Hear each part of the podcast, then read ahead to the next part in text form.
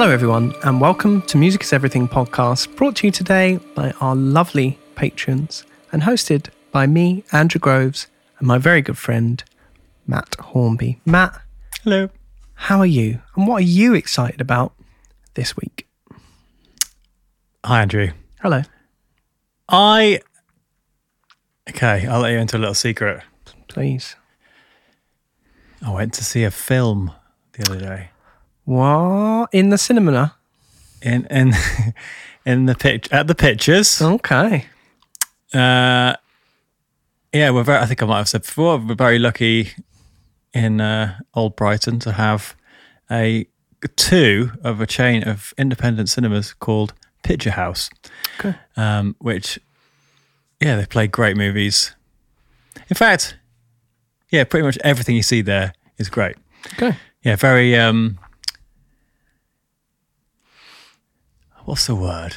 Very like film buffy. Very. Okay. Uh, you go there to what you know, watch the movie, not just. You can Lark about. Exactly, not like eat popcorn noisily. Yeah. No, so it's very civilized, uh, very comfortable, great, great seats. Uh, that's my one of my favorite things about the place. Mm-hmm. The seat, the seats are extremely comfortable. Um, but yeah, I went there the other day to see a movie, a movie called. Before I say it, I think I was just thinking about this earlier. I think you'd really like this movie. Okay. And it's, but when we've touched on movies, your taste's definitely more sci-fi than mine. I also, I, I'm, I'm, I'm, or, or maybe I'm just talking about Dune. yeah, yeah, it was probably popular, uh, more the recurrence of one, I think, over than a, Okay, so yeah. No, I, Okay, I, fine. I take them as I, I Well, this- take it as they come. Okay, good, good. But I think I think you'll. Okay, in that case, I definitely think you'll like this film Okay. if you haven't seen it already. The Banshees of Inisherin. It's called. Okay. Irish. Okay. Yes. Okay. It's Irish. Okay. Uh, so it's pretty. I don't know what the word is. Popular, I uh, well known. Like the Never heard of it. director, particularly, is incredibly uh, well known or revered. Okay. Um, who is an Irish guy called Martin McDonagh? I think I'm pronouncing that right. Oh yeah, that's my side of the family is McDonagh. Might be related. Spelled spelled D O N A G H. Yes. Yeah. Okay. Okay. Yeah, so he's Irish. And okay, so this guy, really fascinating, has he's done some kind of shorts and stuff like that, but four feature films. Mm-hmm. Um in no order. In Bruges, Okay. Seven Psychopaths, uh, and a film called Three Billboards. Three Billboards outside Ebbing. Oh. Okay, And I've not yeah. seen any. I've not seen any of those three films. Okay. but f from what I understand, they're kind of. He's one of those guys who, when he does something, everyone's like, "Oh my god, he's done Sure. something," and then he gets like hands. Grammys and BAFTAs and whatever. Nice. Nice. Um, so yeah, this is his latest movie um, with Colin Farrell Hmm. and Brendan Gleeson. okay. Both of those are Irish, just as a And thing. they they were both in in Bruges as well, right? I don't know. I've not seen Oh, it. okay. Okay. So if if I haven't seen it, then I haven't looked it up. Okay. It's just um, this is an You'd- account you'd- of my experience. You'd like them all. I don't know Seven Psychopaths, but the other the other ones you'd like a lot. Really good. I think I would, and I, I, I've, I've in Bruges has popped up. I've, I know of it, but I just don't know hit. anything about it. Um, but it has the other. Uh, yeah, basically, Colin Farrell and Brendan Gleeson are the main people involved in this movie. It's set Mm-hmm. on a very remote island, off mainland Ireland. Um, okay. and the premise is that uh, Brendan Gleeson's character falls out with Colin Farrell's character and basically just decides he doesn't like him anymore. And that's not giving anything away. You learn that in the first five minutes. Um, and that's it. And I cannot describe the rest of the movie except that me and my friend who I went with, we were sat there and it's about it was about two hours long, one hour forty five maybe. Um, and we just sat there, didn't say anything, didn't move, and I've not I've not been that captivated in ages. Okay. And and it's one of those movies like I, I think the only way I can describe the movie is to describe the experience. Really, is so it really captivated for nearly two hours, and then we left and kind of we were just discussing what it meant, and and we just theorized all this stuff for like half an hour, um, like quite meaningful takeaways. And the first thing he kind of goes, I don't really know what to make of that, but I know it was really good. You know, it wasn't terrible. It wasn't. There's not an obvious answer going, oh, it was this or it was that. Um, so yeah, incredible movie. Basically, the the, the cinematography it looks in- incredibly beautiful. It's it's quite s uh, slow paced, quite dark. Um, it's quite funny. It's yeah, unbelievable. Actually, you'll probably know because you've seen Better Call Saul. Is that right? Hmm. So uh, the other have I got it written here? Yeah, the one of the other act- actors is Kerry Condon, who plays Stacey Ehrmantraut in Better Call Saul. Oh, okay. Yep. Yeah. Okay. Yep. Yep. Yeah. Yeah. She's Irish. Okay. Um, and there's another guy whose name I don't have here, annoyingly. In fact, do you know what? It's that good. I'm going to look him up. Yeah, so she's like, uh, I'd say, uh, like a supporting actor, as well as this younger guy who is also Irish, um, who is incredible also. Just in the in the fullness of my presentation, I need to say his name. Dominic Ke- Keown. K E O G H A N. Oh, sorry. K E O. Oh no, his name's Barry Keo. Dak- Keoghan. Barry McKeon. Wasn't he? Um, That's just isn't he? Uh, he was the Joker in the Batman. was he? Is that is that the, the person I'm thinking of? Maybe not. I He's, know. he's only like thirty years old. Yeah, young. Okay. Oh yeah, he is in the Batman. This yeah. Yeah, I haven't seen the Batman yet. I'm really. I mean, I haven't seen it. Um, I haven't seen anything I would like to see and concentrate in over a year. But uh, yeah, I, I think he was in Eternals. I think as well, or the Eternals, whatever it is. Yeah, it's, Yeah. and I've just seen Colin Farrell was also in the Batman. So um, Mm. Yeah, Peng- Penguin. there you go. He was the unseen Arkham prisoner or something. Yes. Okay. Whatever that means. I've not seen it either. Anyway, uh, Banshees of Inisherin. Extremely good. Uh, Okay. very one of those things where it's it's all in the detail, all in the presentation. Yeah. Uh, it's very very detailed, very subtle, uh, but extremely oh, just so full. Um, Nice. so I'm really, really itching to see these other kind of three movies. Um, it's also also worth knowing. I read that the director Martin McDonagh is in a relationship with Phoebe Waller-Bridge. Um, if that's if those kind Crazy worlds.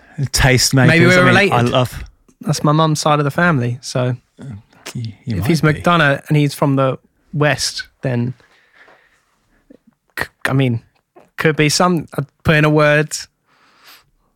Wheels turn. Cousins meet. cool. We'll, we'll have him on next week. Yeah, that's it. We'll get it done. Um, we'll get it done.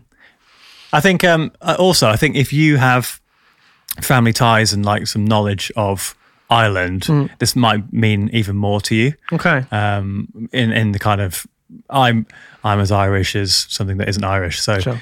um, uh, yeah, it's it's not as I appreciate it, but I don't have that connection. that Sure, you might sure. if you, you have Irish ties. So is it kind of Uh. like a slice of life type thing? in in terms of what do you mean? As in, like you know, it's not like a, it's not a murder film. It's not an action film. It's just kind of, you know, like daily life things are happening. Yeah, so it's set in the, I want to say, 1920s, 1930s. Oh, okay. So it's like there's like a period to it. Yeah. Uh, and there is it is a very small island, Mm. uh, and the initial impression is that it's a bit Groundhog Day. You know, everything happens the same every day. Sure, sure. Everyone knows everyone. Everyone's related. Everyone Mm. knows everyone's business. It's like a very small community where nothing happens. Mm-hmm.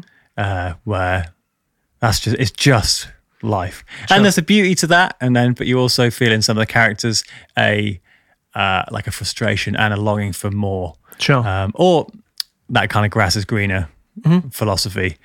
Um, but yeah, so I that that that's relatable. I'm from a village, Mm. you know, a small place that um, I can kind of feel some of that, and I do. I yeah, I really like that, and I get this. I I feel like you're you live in Iceland, similar kind of small communities, very living very much in nature. And this is obviously before you can stick on Netflix and find something to do. So it's uh yeah.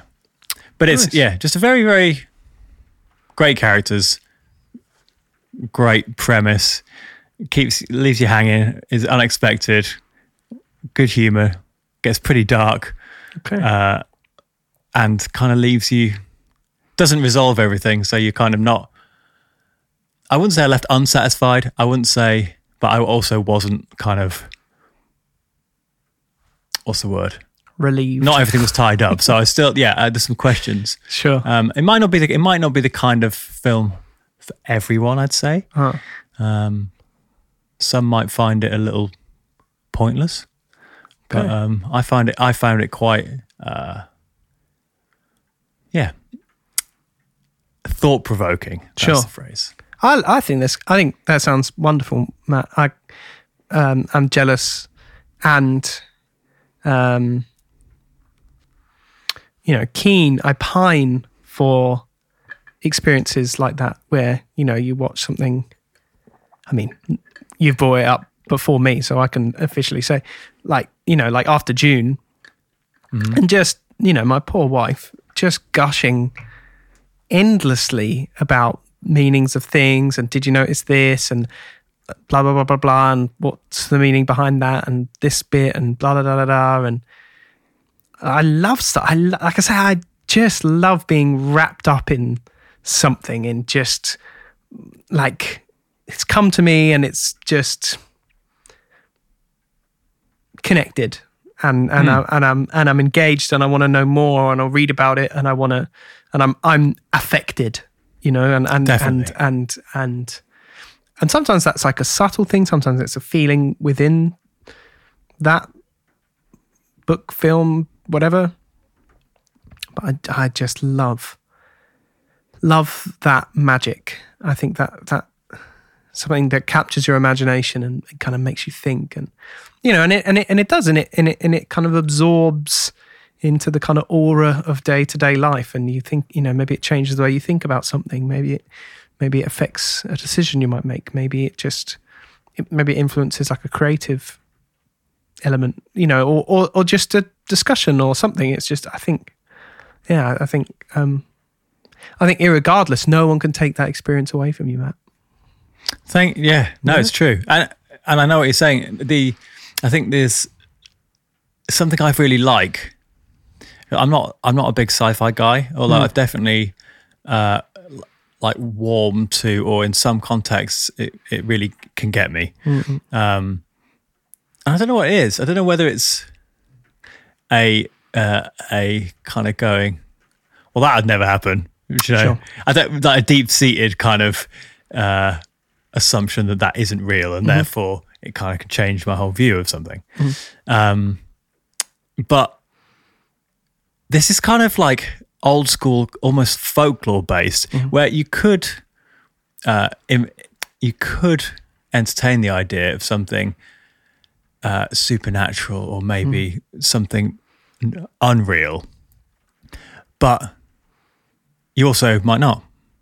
sure It's, do, you, do you know what I mean? So it's it's very old school and it's um, I mean it's set quite a long time ago. So it, but it's quite old school and it's ah what's the word like uh, psychology or presentation. You know, it's not it's not giving you it. It's just up to your imagination. Okay. Um, uh, but that said, it's not it's not really. The, the- I think the questions. It's not a, a sci-fi movie, Sure. but the questions it leaves unanswered, one might put to something more sure. supernatural or uh, sci-fi style, But that's which is, I guess, what what people would do back in the day. You know, they see Yeah, something, yeah, a yeah. shadow moving in the bushes. Could be a dog, might be an alien, could be uh, something religious, Mm. could be you know, whatever. It- you can put your own things to it, but I kind of like it when it's open and not. You're not going, hey, we're in space, we're doing this. There's an alien. Sure. Uh, ah, alien. Do you know what I mean? It's Sure. this is, yeah. I think that's good. That's more powerful. I th- like, I think it's, you know, I personally, I always, uh, and and something I'm very particularly encapsulated with, uh, or anything where like it's like same same but different. Like I really enjoy the kind of idea that like if you changed any one small principle of our daily life, how alien it could become pretty quickly, and you know, one small change in in in anything, you know, like becomes, um, you know, like again, like same kind of like you know, kind of the multi-dimensional aspect of things. You know, it's like oh well, in this world, left is right and right is left, that kind of stuff. Do you know what I mean? Like, but I actually think stories like that often a little more powerful because they're so much more relatable and and you know you know obviously the old adage of kind of everything's great until you see the monster type thing as well you know like it's it's great to have and again often those things are just kind of devices or like plot kind of uh kind of like plot uh, catalysts it's often like a zombie film is often not really about the zombies it's about the people that kind of stuff and and Yes. and yeah. and you know and and again like i think the same forces are at play are just kind of trying to find elaborate ways to to make them work you know again like things are believable because the characters believe them if that makes sense and that they give them the weight you know if they're Yeah. if they're scared of them it comes across do you know what i mean like that that, that, that Yeah, that's yeah. the that's the way those work i, I, I kind of uh, i'm reading a uh, well, I was, uh, and big spoilers, but um, I was reading a manga, and the manga is just it's got its story and it's moving along at the pace that it's moving along at, and it's developing through the story, and it's just ticking over, ticking over, and then something happens where someone arrives, and all the characters have their own you know, as as in any book, as in any story, as in any anything, they all have their own like things. One of them's tough, one of them's this, one of them's stupid, one of them's whatever. You know, like they all have their own personalities or whatever. And it's just stuck with me for so long. This element happens, and all the characters just shit themselves. And it's never been mentioned once in the book. It's never, it's just like, oh my God, he's coming and it is so devastating in a split second because suddenly characters who are so strong are mm-hmm. like you know so like arrogant and whatever are crying because they know it's going to happen. And like that echo is just like cavernous. Like when mm-hmm. i'm reading it and just being like whoa. And from that point onwards the rest of the book the one of the biggest most obnoxious characters is terrified of the dark like That's it's really powerful, and you it's can- just so like just like boom like it just changes the and i'm talking like this it's an anime that's on now as well. Let's hmm. say that they're probably not going to get to this for about three seasons. So that's a lot of book to then suddenly introduce this thing that's not mentioned before and it just decimates. But I should. It's also it's a lot of time to get used to the characters as they Yeah. normally are. So yeah. therefore, it makes the change even more striking. yeah yeah Um, but I like what I like about that kind of unveiling is your. Um, I think this film does it a little bit in that you get a little bit of information, a little bit more from someone else, uh, but y- it's kind of it build you build a picture through what the characters know, um, which it's not like you know everything. Yeah. and the characters are just finding out. Sure, sure, So you're you're almost on the journey with the characters, which makes it more. Uh, you're more invested, and maybe you kind of it's more believable in a way. Um, their experience, you don't, you're not, because it's not like, all right, yeah, wait till they find out. Oh, they found out. Oh my god, well, yeah, Yeah. you know, you know already. It's Yeah. more of a, more of an unveiling, and I've kind of, I'm using uh, these un, un, words unveiling and sci- talking about aliens and sci-fi. That's not what this is necessarily. Sure, sure. Uh, but I think if you're going to watch this movie, uh, go in with an open mind and uh, yeah, just, nice. just go for the ride. But yeah, I think you especially, and probably Sue, some of you listening and watching may have seen it, may want to see it. It's it's extremely good. Banshees of Inisherin. I'll put a link to below. Yeah, I've not. I literally have not heard anything about it. So yeah, that's great. I'll um, I'll uh, I'll wait till it comes out on Netflix. it might be in cinemas. Uh, Yeah. I think it probably is in cinemas still. So okay, could probably catch it nice. where you are. Um, Nice one. What are you excited Oh, I was going to say mine is actually not too dissimilar. Um, okay. similar kind of uh, premise. Um, the last, I mean, this something that's one of those things where you know where like someone's like, "Ah, you'd love this," and then you're like, "Yeah, I know. I've seen, I've seen a few of them already. I, I know I would. I just haven't. You know, like I've just not." And um, uh, the way my life is at the moment, I kind of end up finding myself with like a, a, a spare hour, like, but not in a, as in, you know, I did get time to myself, but like, as in like a kind of limbo hour where I'm kind of like, cool. I'm kind of between things, you know, and I'm like, oh, okay, I don't know what to do. Um, and so I finally thought, and I think it was actually Sophia who kind of started it, but um, again, obviously, you know, we had a kid, blah blah blah, and it's kind of like, oh, I haven't seen Finding Nemo, you know, whatever. Yeah, right, Um, right. And uh, so we started just because I saw them there. I know they've been there for ages. This is kind of usually where God decides to remove said thing from me. Um, the powers of any series I get into, that series has been on Netflix or uh, whatever for ages. And then obviously it's been on there for 10 years and they're like, yeah, no. And then like I go to go to the next episode and it's gone. And I'm like, now I've got to That's why. That's why everyone should still buy DVD box sets, sure. Just so you've always got it. You know, Right. whatever happens. Yeah, I've been there. I've been burnt up numerous times, but um, yeah, and obviously considering my interests, this is a given. We've been slowly working our way through the Studio Ghibli films. Um, not I've watched. I mean, everyone's watched Spirited Away. I've that's kind of the Matt. So I've heard of this Studio Giblets Yeah. thing, Ghibli, Yeah. uh, but not seen any of them. I don't know anything about it. Okay. So Well, I mean, en- en- enlighten me. they're they're well, the studio is a studio, and they make films, and all the films are kind of same, same but different to some degree, like same universe. Um, having watched quite a few of them now, it's quite nice to see there's like little echoes of things between some of the um, films. Um, like I say, uh, to that point, I'd seen Spirited Away, and then one day we saw they were on Netflix, and we're like, oh, let's watch one. And we watched, I think, Howl's Moving Castle.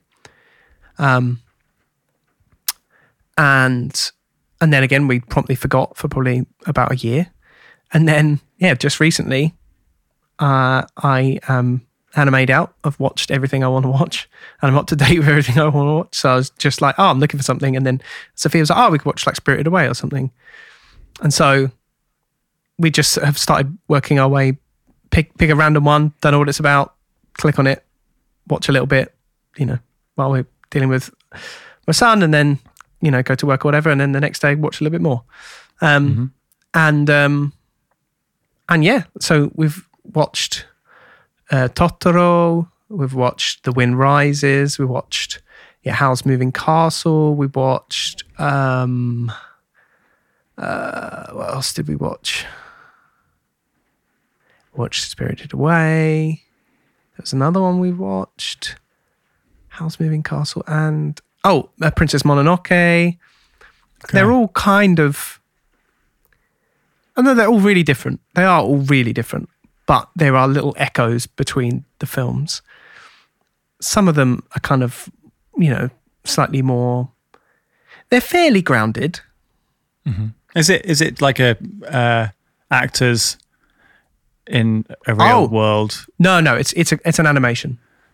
Right, cool. Yeah, so animation um, to the highest degree. I, I think everyone Okay. would would argue all hand drawn, stunning. Oh wow! I think so. My friend works as a um, a computer games artist, Okay. and I think he's mentioned them. Obviously, Yeah. being an artist. Yeah, yeah, Um, just stunning. Like, uh, um, like I say, they're kind of, yeah, like kind of the top of that tree, really. Of kind of, and, and and you know, like a few films have come out after that. Like, um, like there's some amazing anime films, like um, Your Name and Weathering with You, and Bubble, and a few others. Like that that are like incredible, like absolutely, you know, your life's work, incredible it's stunning as well. Like considering they're drawn, you know, like absolutely stunning, and obviously like voice actors and you know all, the, the full gamut. Let's call it. Um, all very different, all really really different um, in their stories. Some of them are like more fantasial. Uh, there's always kind of like um kind of like what you were saying. It's why I was like, oh, there's kind of similarity. Like hmm. there's unusualness, but it's also like and and kind of a supernatural element, hmm. but hidden within a kind of believable vessel. In that, Okay. like, again, when you think of kind of, you know, the Japanese countryside, for example, a lot of the films seem to be kind of housed in a vessel you could very much relate to. If certainly if you were a Japanese child, and maybe either you live way out, you know, in the countryside, or you have a country house or whatever, and you go there and it's like mm-hmm. everything's different and alien and dilapidated and hard. You have to really, you know, farm for everything. You have to really work for everything. And like, it's kind of a freedom there. Like, you know, kids just seemingly, you know, walk through fields at night by themselves Nice. and, and like pick their dad up from the bus station or whatever. Do you know what I mean? Like, and the bus station is a bus stop in the middle of a forest. Do you know what I mean? That kind of stuff.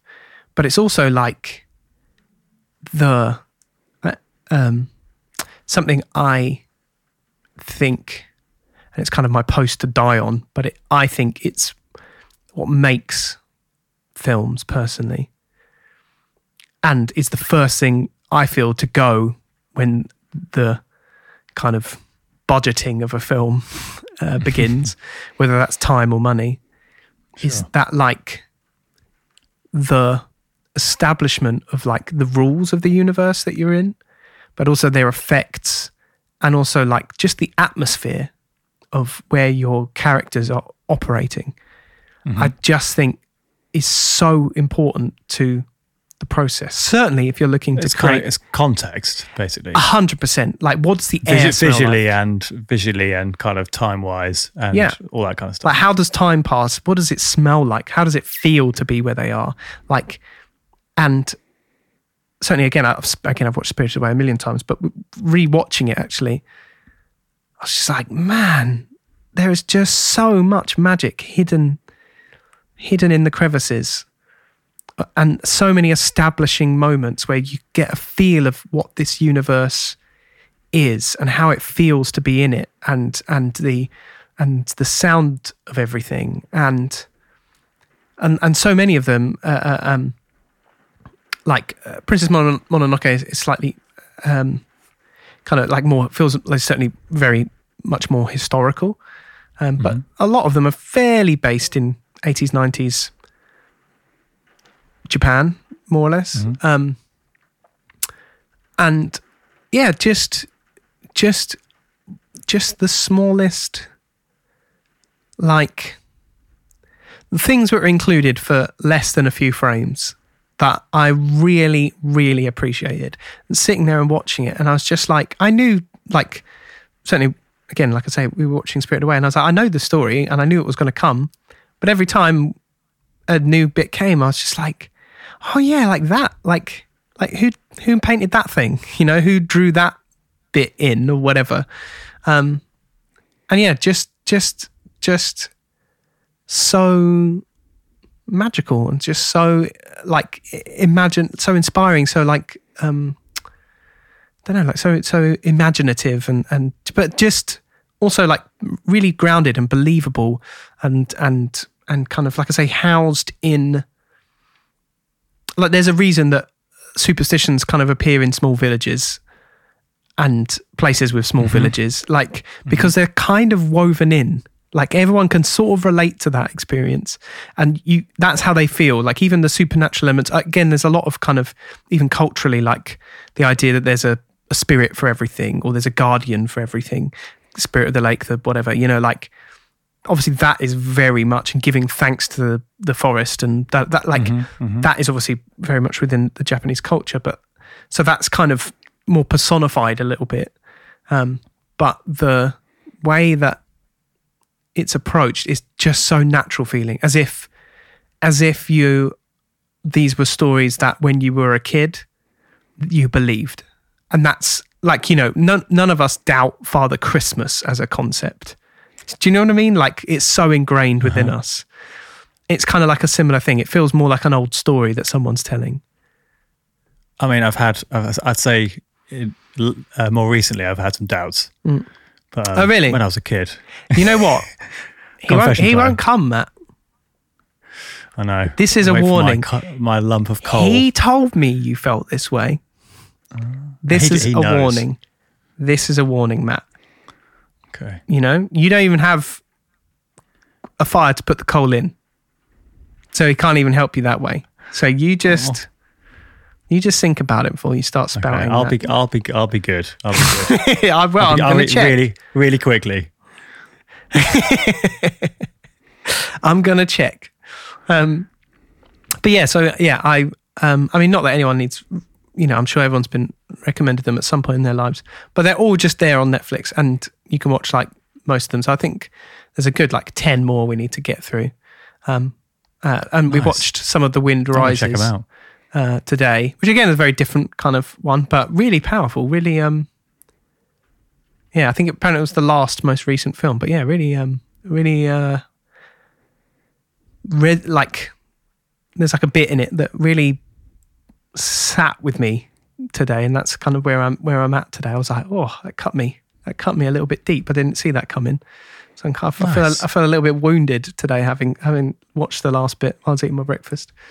But yeah, it's uh yeah, just not that anyone else needs recommending. But if you know, if you're still transitioning in from, you know, um, human to weeb, it's a great it's a great starting point. Um Nice. uh, I've got. I've, I want to. I want to pick up a little point that you mentioned, um, which I think we were talking about uh, on another podcast recently um, about if if you're making something right, and you you want it to be the best thing it can be for yourself to kind of fulfill your vision. What you were talking there about um, bits of detail that really satisfy you. Many people might ask why that bit of detail, the, why there was a point to it, and I kind of think, as the creator, you should include all that stuff as to as much as you can uh, in your circumstance um, to fully realize your vision, even if like one person notices out of however Ah. many people uh, experience it, it's worth it. Yeah. it will because it for that one person, it turned something from being good to great, yeah. like instantly, instantly. The devil is And, the um, details. It is, it is, It really is. but it's but it's also yeah, it's it's so fulfilling to know that someone bothered.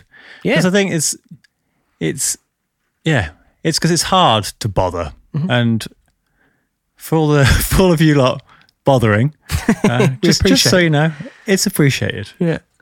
Yeah, I, I mean, you got to fight hard for those details. My my life has been basically fighting for details that no one cares about but me, and in an effort that maybe it will appease the gods that made the bits that I appreciate of other people's work.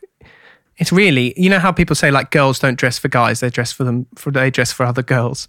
I feel like that's why I make details is that so that other people who make details might see my details and Yeah, yeah, yeah. and be satisfied by them and that they and again a thousand tiny details are what make up to, to being something great. A thousand tiny or million even tiny little changes, I think, mm-hmm. is, is what creates something that's good to like incredible.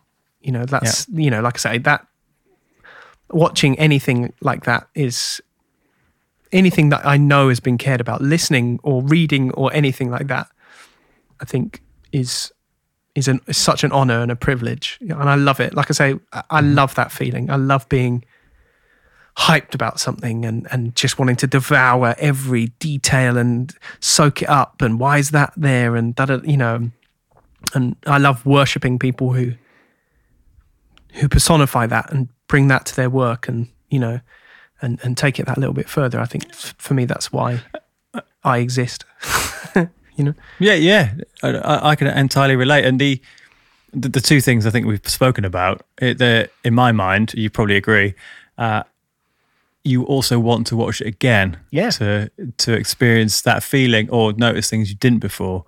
Um, and in your thousand decisions thing, because you can, you know, push for each one to be as complete as you can.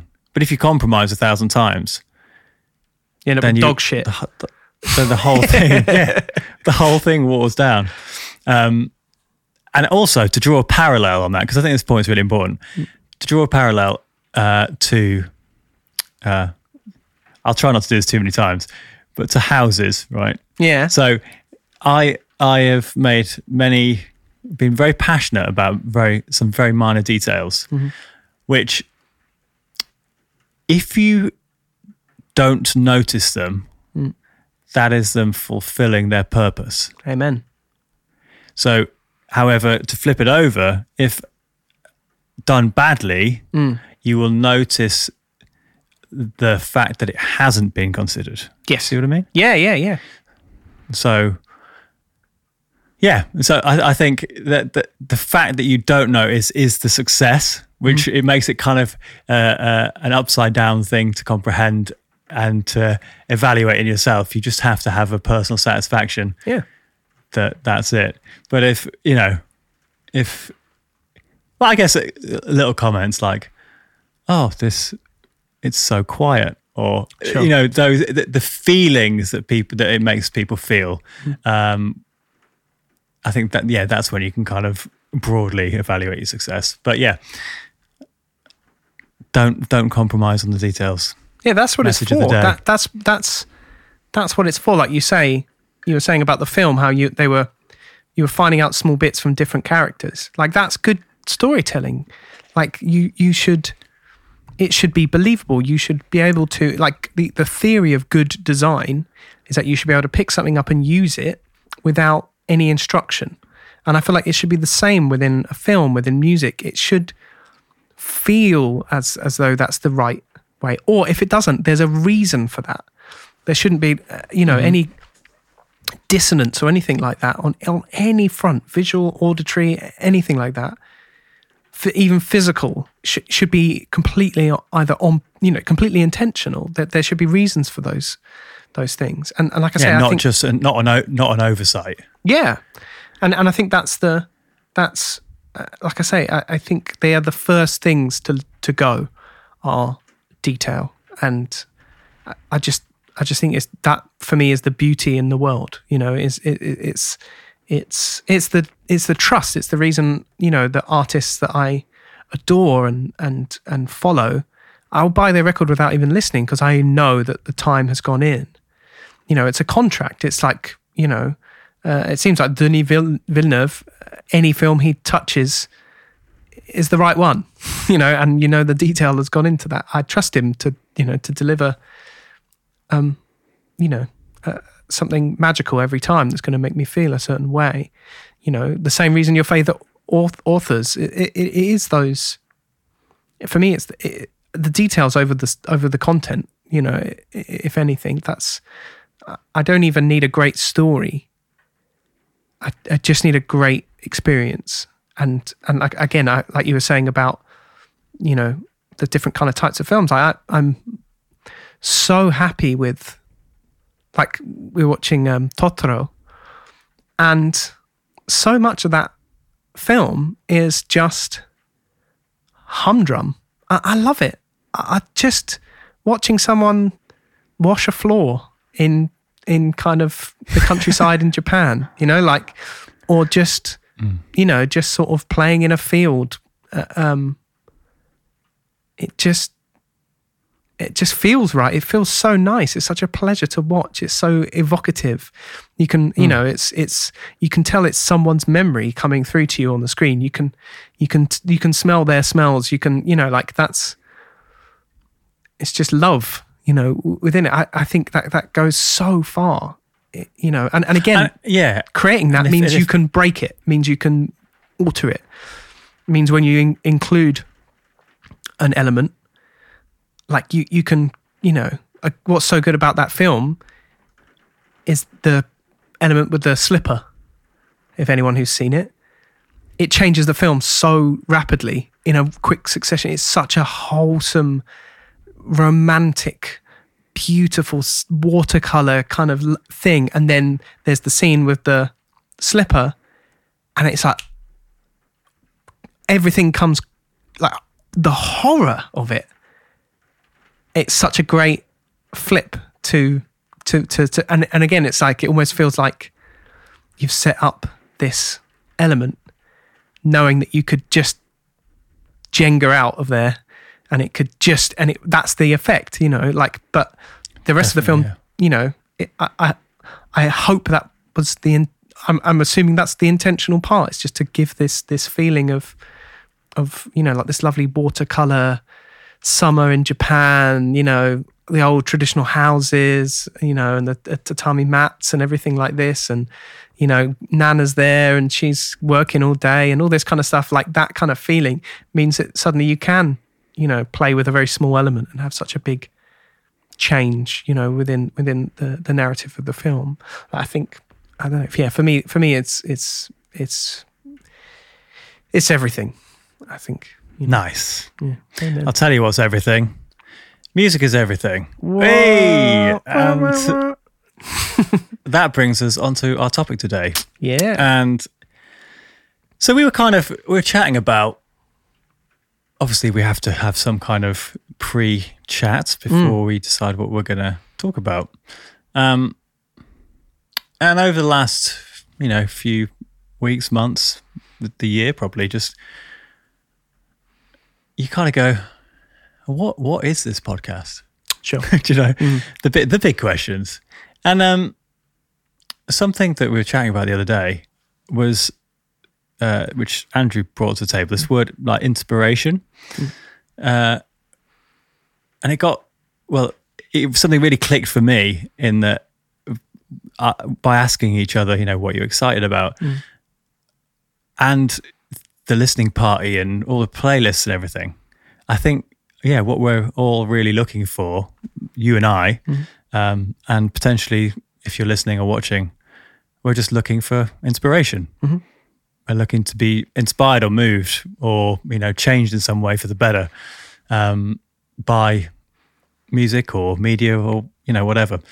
Um, so yeah, we thought we'd talk a little bit about things that inspire us.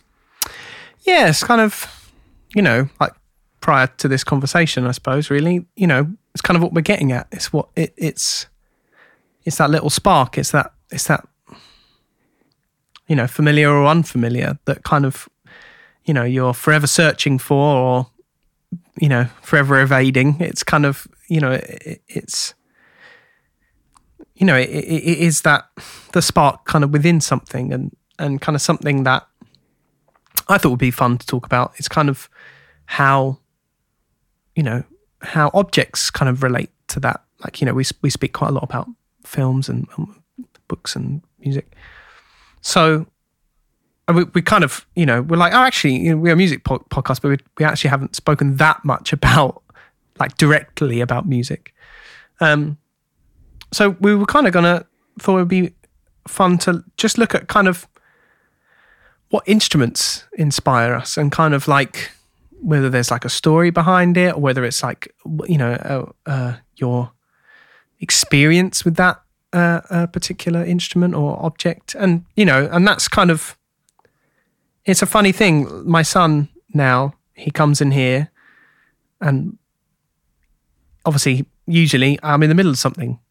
And like it's funny watching him he kind of watches what i'm doing and then he comes in here then after his nap or whatever and he sits there and he does this on the strings and kind of fl- flitters his fingers trying to kind of like copy and he's, he's like oh that's is that how you do it? Like i think that's how you've done it.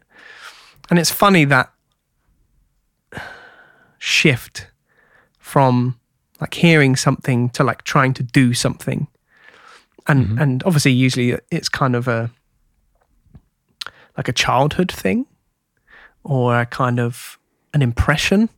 Like i feel like for most people the reason to start any kind of instrument or engage in that way is a kind of an image in their mind mm. or maybe or like a something they've seen or an experience that's kind of like really triggered that. Like i think we've all kind of tried and failed at like school lessons of instruments and kind of oh i did violin when i was two for like a month you know kind of thing. But there's that bit where you kind of return to something. And i think maybe kind of uh, uh, in a somewhat interview like way i suppose really then you know what that is now and why.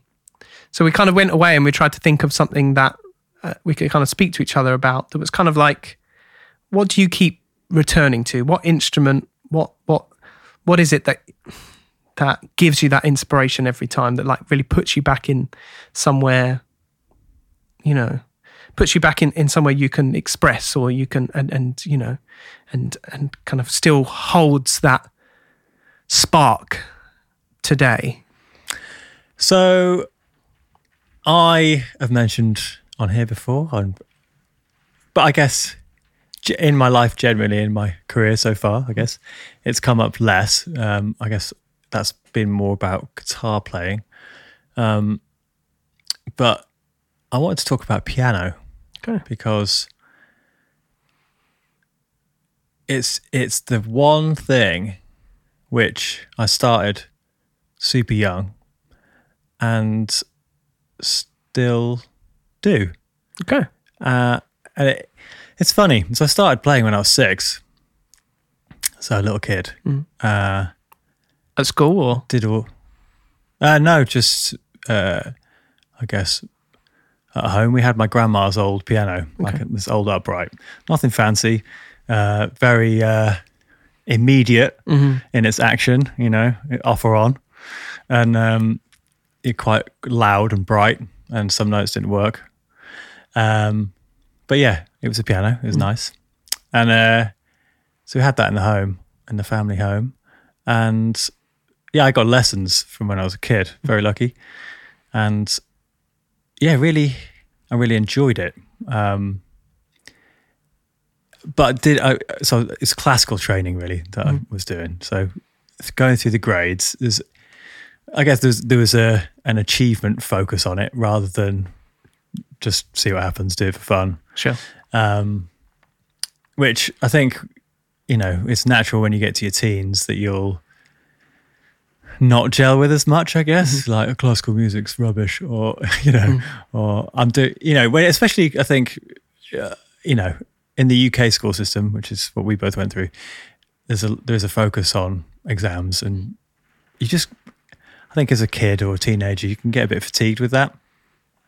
Everyone's asking you to do stuff that you, you want to do the opposite. You mm. want to do something else. Your inspiration and your kind of your interest is elsewhere. So, but I, I was doing. I went through went through these grades. Got to like did my grade six. Then found guitar and bands or whatever. failed my grade seven due to lack of interest. And but my teacher was like, I'll just put you on straight to grade eight. You're good enough. You just need to work hard. And then I failed that as well. So uh, actually, now I'm a bit older and wiser. I'd really like to redo my grade eight and just to go, Sure. you know, tick tick the box. So uh, also, if you can hear background hard rain, it's raining hard. Okay. Um, yeah, so, but it's it's one of those instruments that I find it very natural. I find playing piano very natural, maybe because I've done it for so long.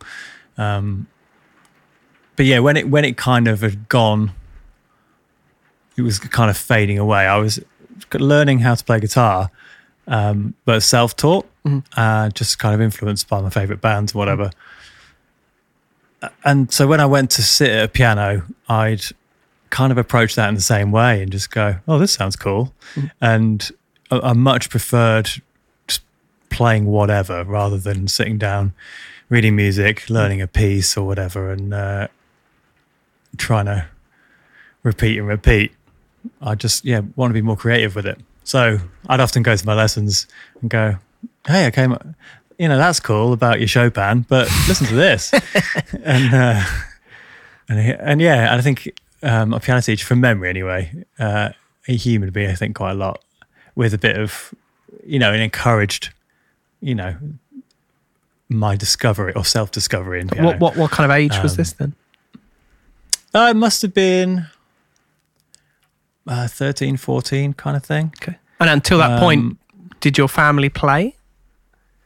Uh, so my grandma, she was why we had a piano. She used to play. Um, I don't know why she gave a piano away though. A silly idea. Hmm. But we got um, we got her a keyboard actually uh, a lot later, like maybe ten years ago.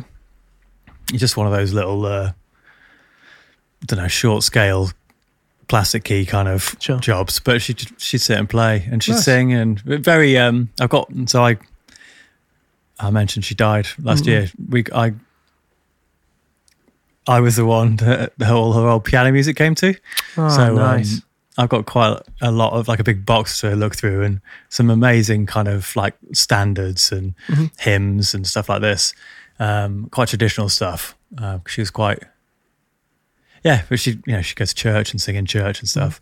And, um, but yeah, she's, she's really good actually. Like really good. I always remember, in fact, I hadn't remembered, but now I am remembering. Um, yeah, like I'd always remember her playing it when she came came over to our house and stuff. Uh, but yeah, so me and my two sisters, all three of us played, Mm. um, but I was the only one that kind of kept at it really. Sure. Um, and then when I moved away from home, I didn't have a piano for a couple of years for obvious reasons, and then I decided to save up and get one. Uh, so I got a this Roland. It's an E EP 880. Okay. Uh, if you if you want a piano that's now discontinued, Mhm. you might be able to pick one up secondhand. But amazing, uh, easy easier to play than a real piano. Like a lot, the action's a lot, lot softer, but really powerful speakers. It weighed about three tons, Okay. uh, but s- sounded amazing and full 88, 88 notes. Mhm. Um, because I think I've, I've tried a load in uh, in sound control in Salford, which was. Uh, Classic. you know, Mm. the big icon. The um, but I tried loads of different ones, and I think I've always had this this classical background thing, which that's it's got to you got to have uh, a nice amount of feel in the in the notes. You know, a Mm. decent action that's graded. It kind of translates some. Uh, you can translate some emotion and some dynamic rather than off on. You know, Sure. it's quite Yeah. yeah, yeah. jarring. Um, so yeah, I had this piano, and so which was really really cool. I had it for years and years and years, um, so I could play in you know wherever I lived.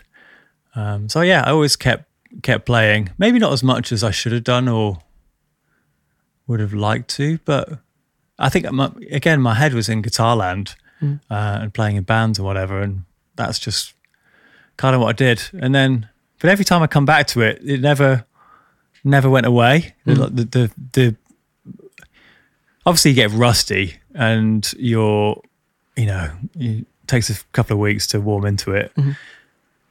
But what I found is your, well, my, uh, I, however long I sat down, whether it be, you know, five minutes or two hours or whatever, just, I'd always come up with something that felt new mm-hmm. and it always felt very natural. I didn't feel like I had to play one thing. If I tried to play a thing, I'd always play the same thing mm-hmm. because that's I, my back catalogue of songs is extremely small. I, I'd be like the worst session guy or covers guy, or Sure, I sure, could never sure. do one of those kind of you know cruise ship gigs or anything like Mm-hmm. that because I just I, it'd take me about the rest of my life to learn that kind of catalogue because I Mm-hmm. just don't know anything.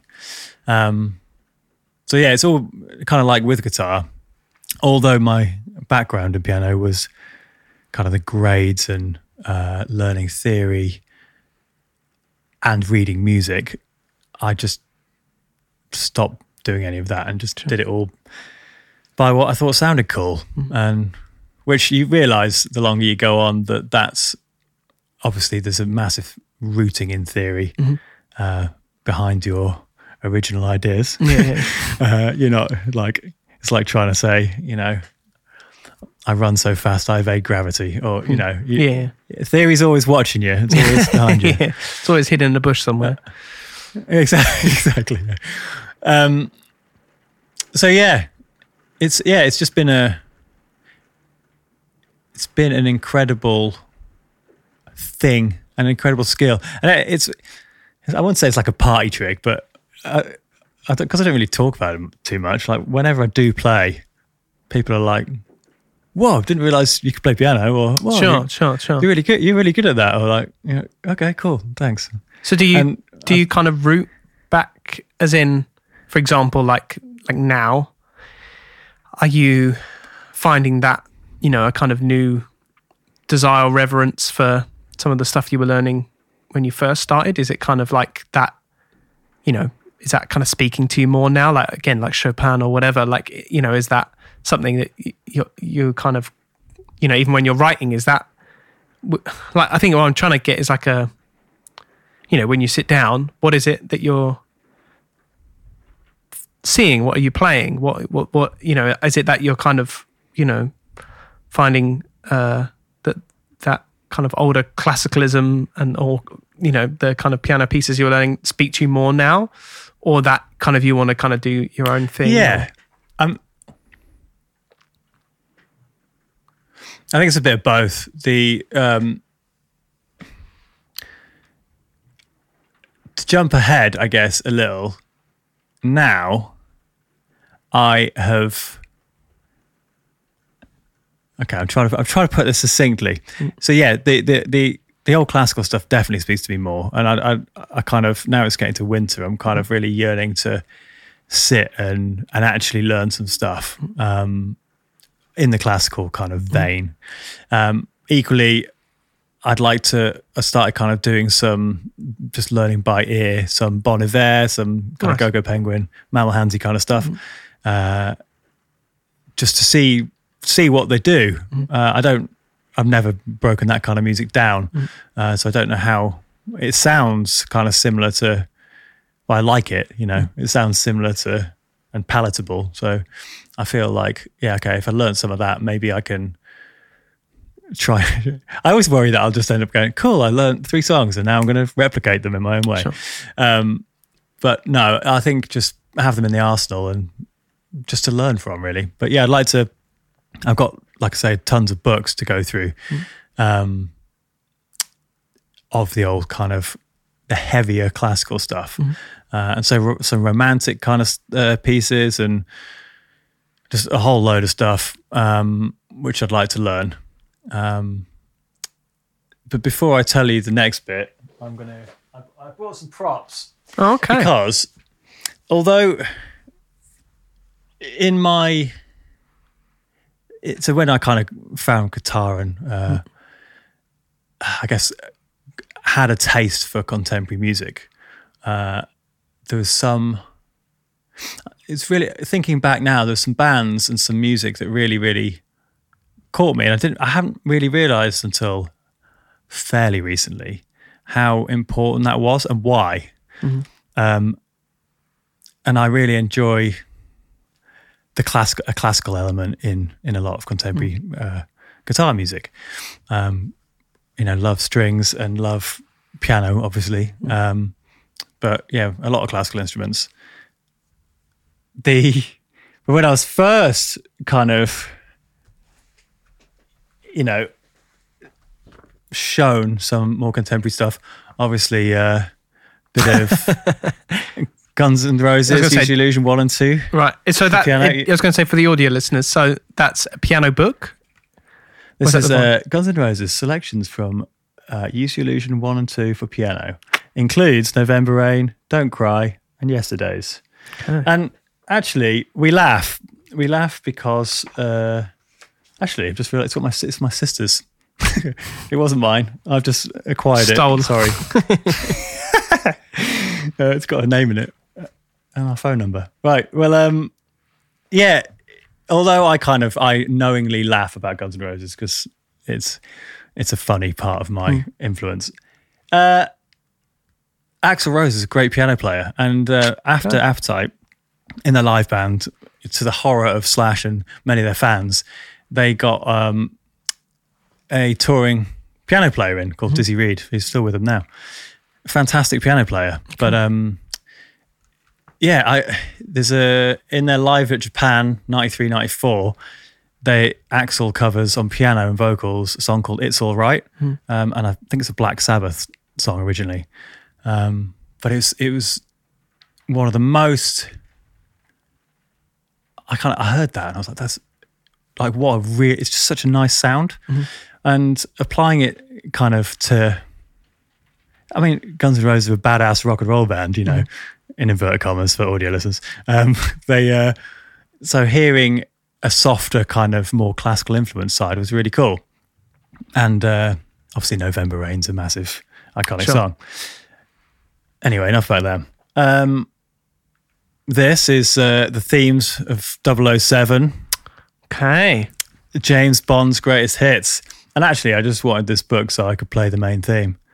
Oh, okay. Yeah, As in, so when so obviously I know the first one was your sister's. So did you get you get that as a teenager, or did she Uh, have yeah, it? Was she so. into? I'm assuming she was into Guns N' Roses. Yeah, Did she Yeah, get was you into Guns for, N' Roses? for a bit. Oh no, She's younger? younger than me. Oh, okay. Uh, I'm the oldest, so it's, I must have been the tastemaker. It was all me. Okay. So I'm the oldest. No, I'm joking. Uh, it's really into kind of uh, the psychology of sibling groups. So Okay. uh, she's a middle child, and I'm the eldest. And you know, Right. Mm. we traditionally butt heads, but we're a couple, so it's endless fun. anyway, uh, yeah, no, I think the James Bond thing. I just really liked the the theme tune and thought it'd be nice to play on piano, which I'd forgotten I had actually. So yeah, maybe I'll pick that up. what what And are, then are this- the classic ones in? Go Is it like Goldfinger and? Oh yeah, and all you only there. live If twice you or took- whatever it If you is. took kill, live and let die, you only live twice. On a Majesty's Secret Service, Diamonds are Forever, Thunderball. The list goes on. Classics. Do you know how Christmas trees are grown? That's one I don't know. I don't know. Uh, that's cool. One of the least popular Bond yeah, songs. Bond films. So this is the most important book, though. Play piano with Muse, nice. including CD. Okay. authentic piano transcriptions for eight great songs.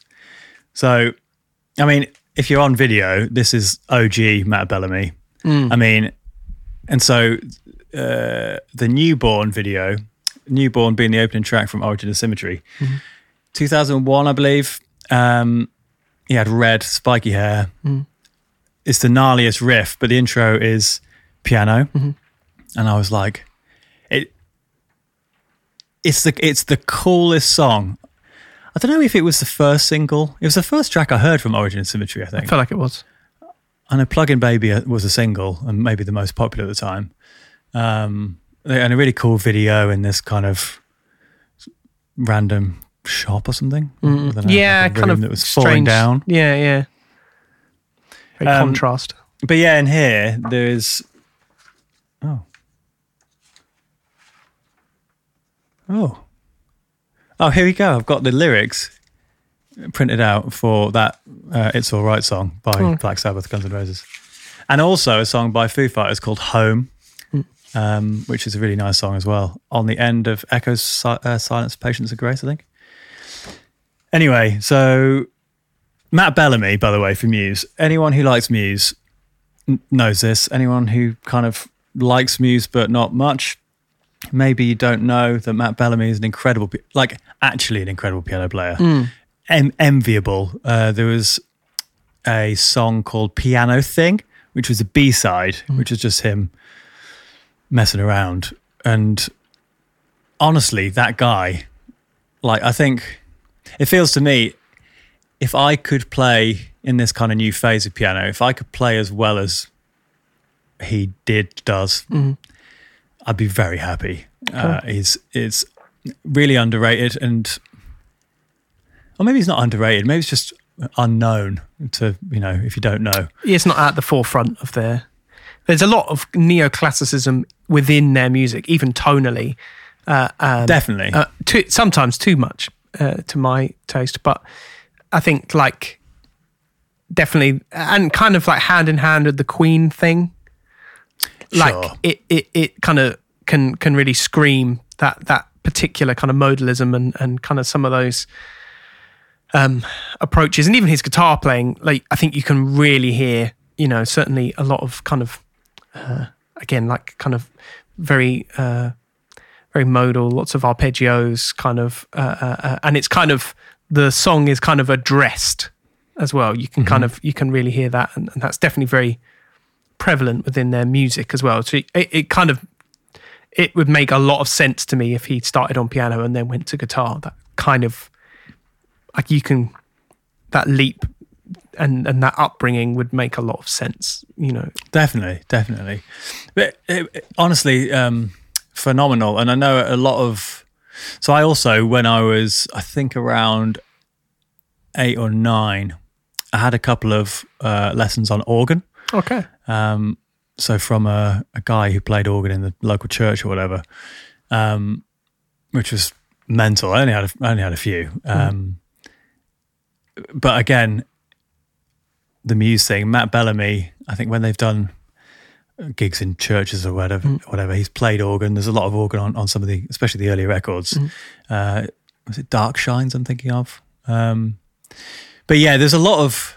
I think for me, p- Muse came along and it was like it's serious music. You know, it's not cheesy. It's not a gimmick. It's it's serious, like broody, dark, uh, contemporary music that features a piano and mm. it's dramatic. It's like bombastic. You know, it's like it. Yeah, full of drama, but showmanship as well. And I think there's something in that, obviously, that I, from my kind of classic rock mm. uh, background, I guess, I really, yeah, I just thought that's the coolest thing ever. And it makes everything else look a bit, a bit cheesy. But mm. yeah, so Mu- Muse was so, yeah, so important for me in kind of making or keeping piano relevant, I think. sure Um, so yeah, and obviously, if you if you're into it, there's the song "Butterflies and Hurricanes," um, which is got the amazing classical midsection, massive arpeggios, huge orchestration. It's it's stunning. And then "Apocalypse Please" is a great tune, um, and "Sunburn" actually off their first record, uh, the opening. So yeah, I was definitely. Uh, like Coldplay as well. You know, they were around Sure. playing pianos in a, in a big way. I think for me, uh, Sunburn kind of reminded me. Where is it? Sunburn. Uh, yes, I'm going to say yes. Um, the kind of twinkly piano, uh, like even the beginning of uh, Newborn. I like it. It's similar to what's the uh, clocks Yes. by Coldplay. yeah, yeah, yeah. Yeah, so it's more like blah blah blah blah blah blah blah blah blah blah blah blah blah. You know, very uh, staccato and twinkly. Um, I can't remember how. Oh, clocks is da da da da da da da. You know, it's Yeah, like yeah. Mm-hmm. it's almost like an exercise. You know, it, it's Yeah, very much so. Yeah, yeah. Yeah, it's um, rather than an expressive song, it's like a little hook, and I like those things. Mm-hmm. But the thing, the stuff that really, really connected with me was the the real the the flow and the drama. Mm-hmm. You know, um, yeah. So super important. Um, yeah, so that kind of brings me to now, where uh, a little story. I was dreaming. We've finished this house, and so we have a house, which is amazing. Um, and I was like, so wouldn't it be great if we got a piano? Just, I can imagine it now. We're lucky enough to have, you know, we could fit one in. Um, but wouldn't it be so good? She plays as well. And so obviously, set up your notifications on all the uh, on Sure. the all the apps, you know. And uh, but I was actually on. I, lo- I was looking on eBay, and you look at um, what are they called? What's the really big Steinway? German Steinway? Yeah, and you're looking at those, going, I would love to have one, but not now. One day, dream piano. Um, but I found this piano on the site Gumtree, and uh, it was about forty minutes away. Okay. So, so I messaged the guy. I was like, "Can I come and see it?" And yep. So I went the next day in the evening. Had a tinkle, and he was clearing out this big house with you know stone statues of women and uh, oh, sure. Okay. You know twelve person dining tables or you know all this kind of stuff. And uh, there's a, a baby grand piano in the corner, Nice. and uh, so I had a play, and I was like, "It's not the not the best, not the Sure. you know, not your Steinway, Mm-hmm. but it was in a really good condition for for its age. Mm-hmm. Um, so yeah, I ended up saying, "Yeah, I'll take it." And uh, this is a few months back. It was uh, the last thing I should have been thinking about. Mm-hmm.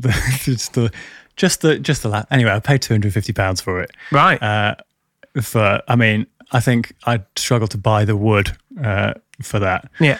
Um, so yeah, we now have a piano in the house, and I think this is when you said think of an object. Although this is an object that is my current uh, thing.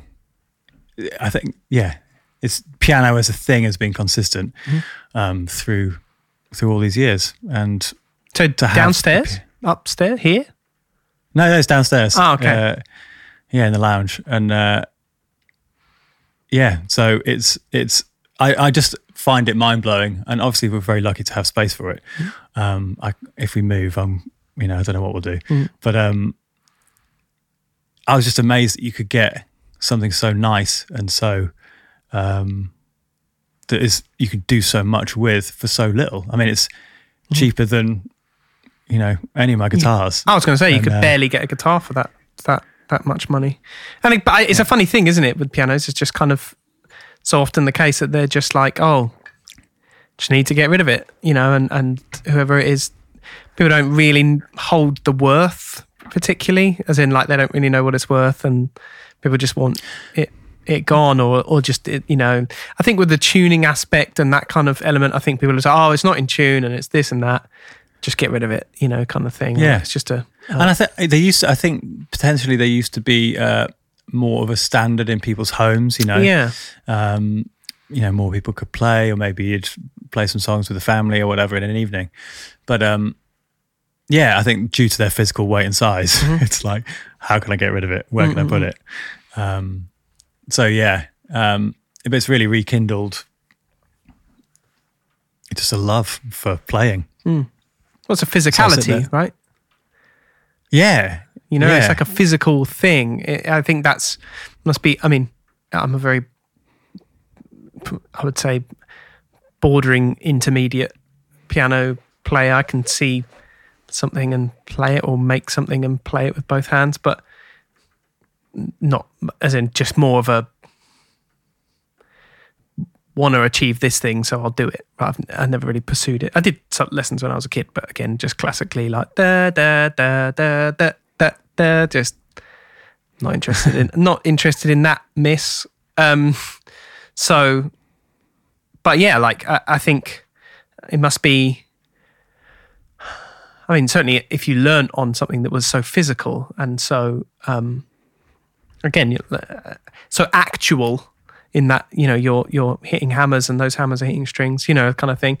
Like to then move, obviously, then to like a, a normal kind of weighted keyboard, um, Mm. and, uh, and then then returning returning back to it. Like there must be a there's a bit more of an individualism, I imagine, with a an actual upright, you know, piano or or, or you know, an, a, a physical piano. Um, Mm. even the vibration and the and the and the action and the way and again obviously you know there's a like we spoke about kind of a it being a wooden you know loved crafted instrument Yeah. and, and something you want you cherish and maybe a key feels a certain way or maybe a maybe there's a certain groove you know and and it's something that you you know your sweat and your you know, and the paint eroding and and the varnish or whatever, you know, like like with anything, like with any kind of, you know, relic, I suppose. There, there there's uh, a physical attachment through those divots, Definitely, you know, like. So when you're at the piano, then is it like? How do you perceive it? Are you kind of? Is it like a muscle memory where? I've, for example, um, you know, I have friends who are very good uh, piano players, and I don't relate to it in the same way that they do. It seems as though there's kind of like a somewhat of a muscle memory, but almost like a kind of floating ability to be able to kind of like it seems as though they can kind of uh, uh, uh, uh, kind of like like travel through the notes, if that makes sense. Like travel, uh, uh, as as in the pathways uh, uh, to to to move where they need to are kind of already available to them. It, that's there's like a muscle memory of kind of literally how to traverse the key bed, if that makes sense. But then there's a kind of a musical muscle memory attached to that. In that, then they're kind of like, I want this sound, so therefore I will go here, or I want to move to this. Like, whereas to to me, like, you know, th- I have to really clock. You know, I'm going to this key, I'm going to this point, so therefore I can use these. Like, my brain's still in guitar because that's where I kind of really learnt that understanding. So I'm kind of still not I, I still can't do it actively while I'm playing the piano in that sense.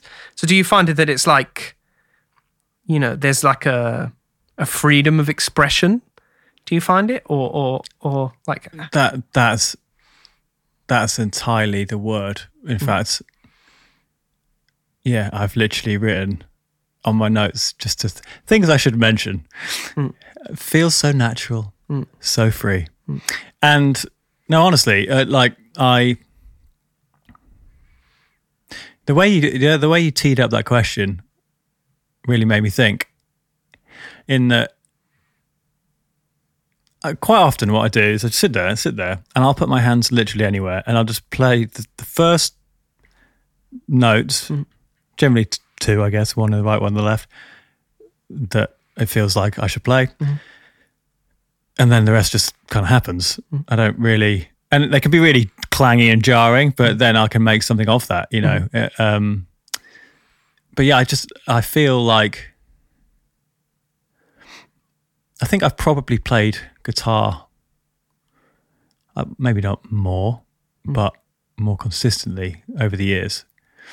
But I don't feel that with guitar. I feel like I feel like I've got closer to it, but I've maybe I feel like I'm I'm working within a pattern, and then uh, dipping my toe out of you know in and slightly over the line. Of going oh what's over there? Ah, Sure. cool. You know oh that sounded a bit different you know jazzy or oh eastern. Uh, but with piano i'm just like there's no rules. I don't i don't think about anything. I don't have any preconceptions i don't really i know oh if i play the c major scale it's right there but i don't need to do that. Every note's just up for grabs uh, and i kind of know i kind of know just where to go. You know, I don't need a map anymore. Maybe that's kind of a good analogy. Yeah, You, yeah. know, you just, you just, just- yeah. I, I, I don't feel like that with many other things. Maybe driving. Quite, I feel quite comfortable with that. Uh, but yeah, it's it's it's my favorite feeling. And actually, like, so when we got this thing, it was probably only two three months ago. Um, we like I'll be like, so if you're ready to go, it's like five minutes. I'm like, cool, five minutes piano time. Yeah, yeah, yeah. And uh, you know, and I just it's kind of on the way out of the house. So you, you're like, you just any like two minutes, five minutes, ten minutes, and maybe I'll spend an evening, a, a couple of hours. uh, Just it's so nice and so meditative.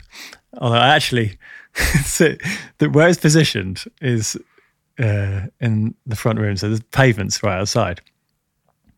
And uh, well, obviously at night, when you got the light on, Sure. it's dark outside. Right. Uh, and it's like terrace houses. So this people kind of do this, you know, like look, Sure. look in because it's really clear. Mm-hmm. Uh, and but you're sitting there, literally like looking out the window, Hmm. and you just kind of go, and they catch eyes with people who, Sure. and it just kind of it must look like I'm just sitting there staring out the window, kind of close, and it's, it's quite jarring. So um, yeah, I've got some sticky stuff to put on the windows, um, but yeah, I just in the day anyway, just kind of sit there and gaze out the window and just lose yourself. Um, and obviously now on my phone, I've got hundreds of thirty second clips or five minute noodles or whatever, just of ideas. So yeah, I'm just kind of finding my feet or my fingers um, with it again.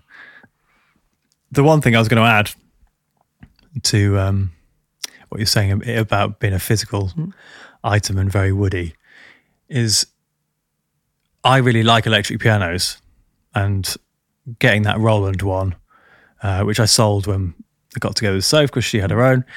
Um, but having an electric piano, the feel is so consistent, it's so good.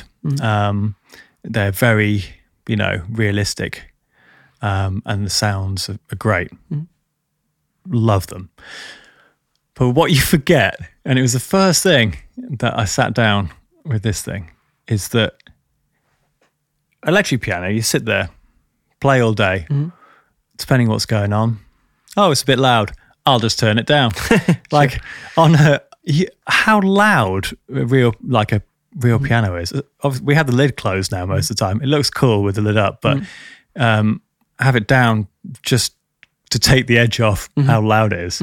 Um, but it also makes you a better player because it's not it's not the best uh, by a long way. So I'm I'm really happy actually that it's it's. I- I described my grandma's one before with the kind of off and on keys. Um, that's quite hard to learn on because it sounds very awkward. Yeah. Um, I'm really this one is like somewhere in the middle, and I feel really lucky to have found something for so little money that allows a little bit of I feel luxury in that you can be expressive and you can play with dynamic and not um yeah it, do, it doesn't feel like there's a any any traps you know you press one note and it's like ah or yeah you just you can you can play with a bit more care and it just it can make whatever you're playing sound more more refined or advanced or yeah honed so but yeah they're very loud very loud So, would Um, you say? I know you've not had much time with it, but is there a kind of particular piano that kind of has your heart? Is is it one that you you you know when you're thinking about? Like I say, I was kind of saying in the sort of preamble, like you kind of have like an image you return to, or you have like a like a feeling you return to. Is there a particular piano that has a kind of has that for you yet, or As in one, I, as in one I've had. one you've had, played, owned? Yeah, yeah, yeah. Um, I mean, I went to. Um, I've been to Thomann in Germany quite a few times, uh, near Nuremberg, um, Bamberg, and they have a, a kind of very expensive grand piano room in the depths of the the store, and uh, they probably had about ten pianos in the room, Okay. all like big boy money. Yeah, yeah, yeah. Um, so I had a bit of a go on a few of those a few times, which was oh, I, I mean, yeah, it- that kind of stuff changes your changes your game. I I'd love one day in the future, like a, a Steinway or something, Sure. and maybe it wouldn't be a Steinway. I know they're the most um, famous for name as like an industry standard, um, but there's a, a load of other, particularly Oh, German so manufacturers Yeah, yeah, who yeah, make. Yeah, Even like Yamaha and- and and and Kawai and all these kind of you know like Kawai, yeah. yeah yeah there's there there uh, uh yeah there, there's I, I I remember again it was always a, a thing that oh I'd like one just to have one and to be able to record real piano and and whatever. I use a lot of piano in my work and use it in my you know in my um when I'm writing and, and what have you. Like it is it's a nice I find it a, a nice break from guitar. Um, You can get away with a lot more. You can the the intervallic kind of relationships are different. You can have a lot more kind of sort of cluster chords and stuff without kind of really clashing or sounding like it's clashing so much. Um, and they're not the worst. Like you could get like a new piano for the money you'd spend on a custom shop. Um, yeah, you know, yeah, unless totally. you know, even a thousand pounds, you could you could maybe pick up a, a new piano. I don't know how good it would be, but you know, a new. I don't know the hierarchy so much, but I'm assuming money speaks.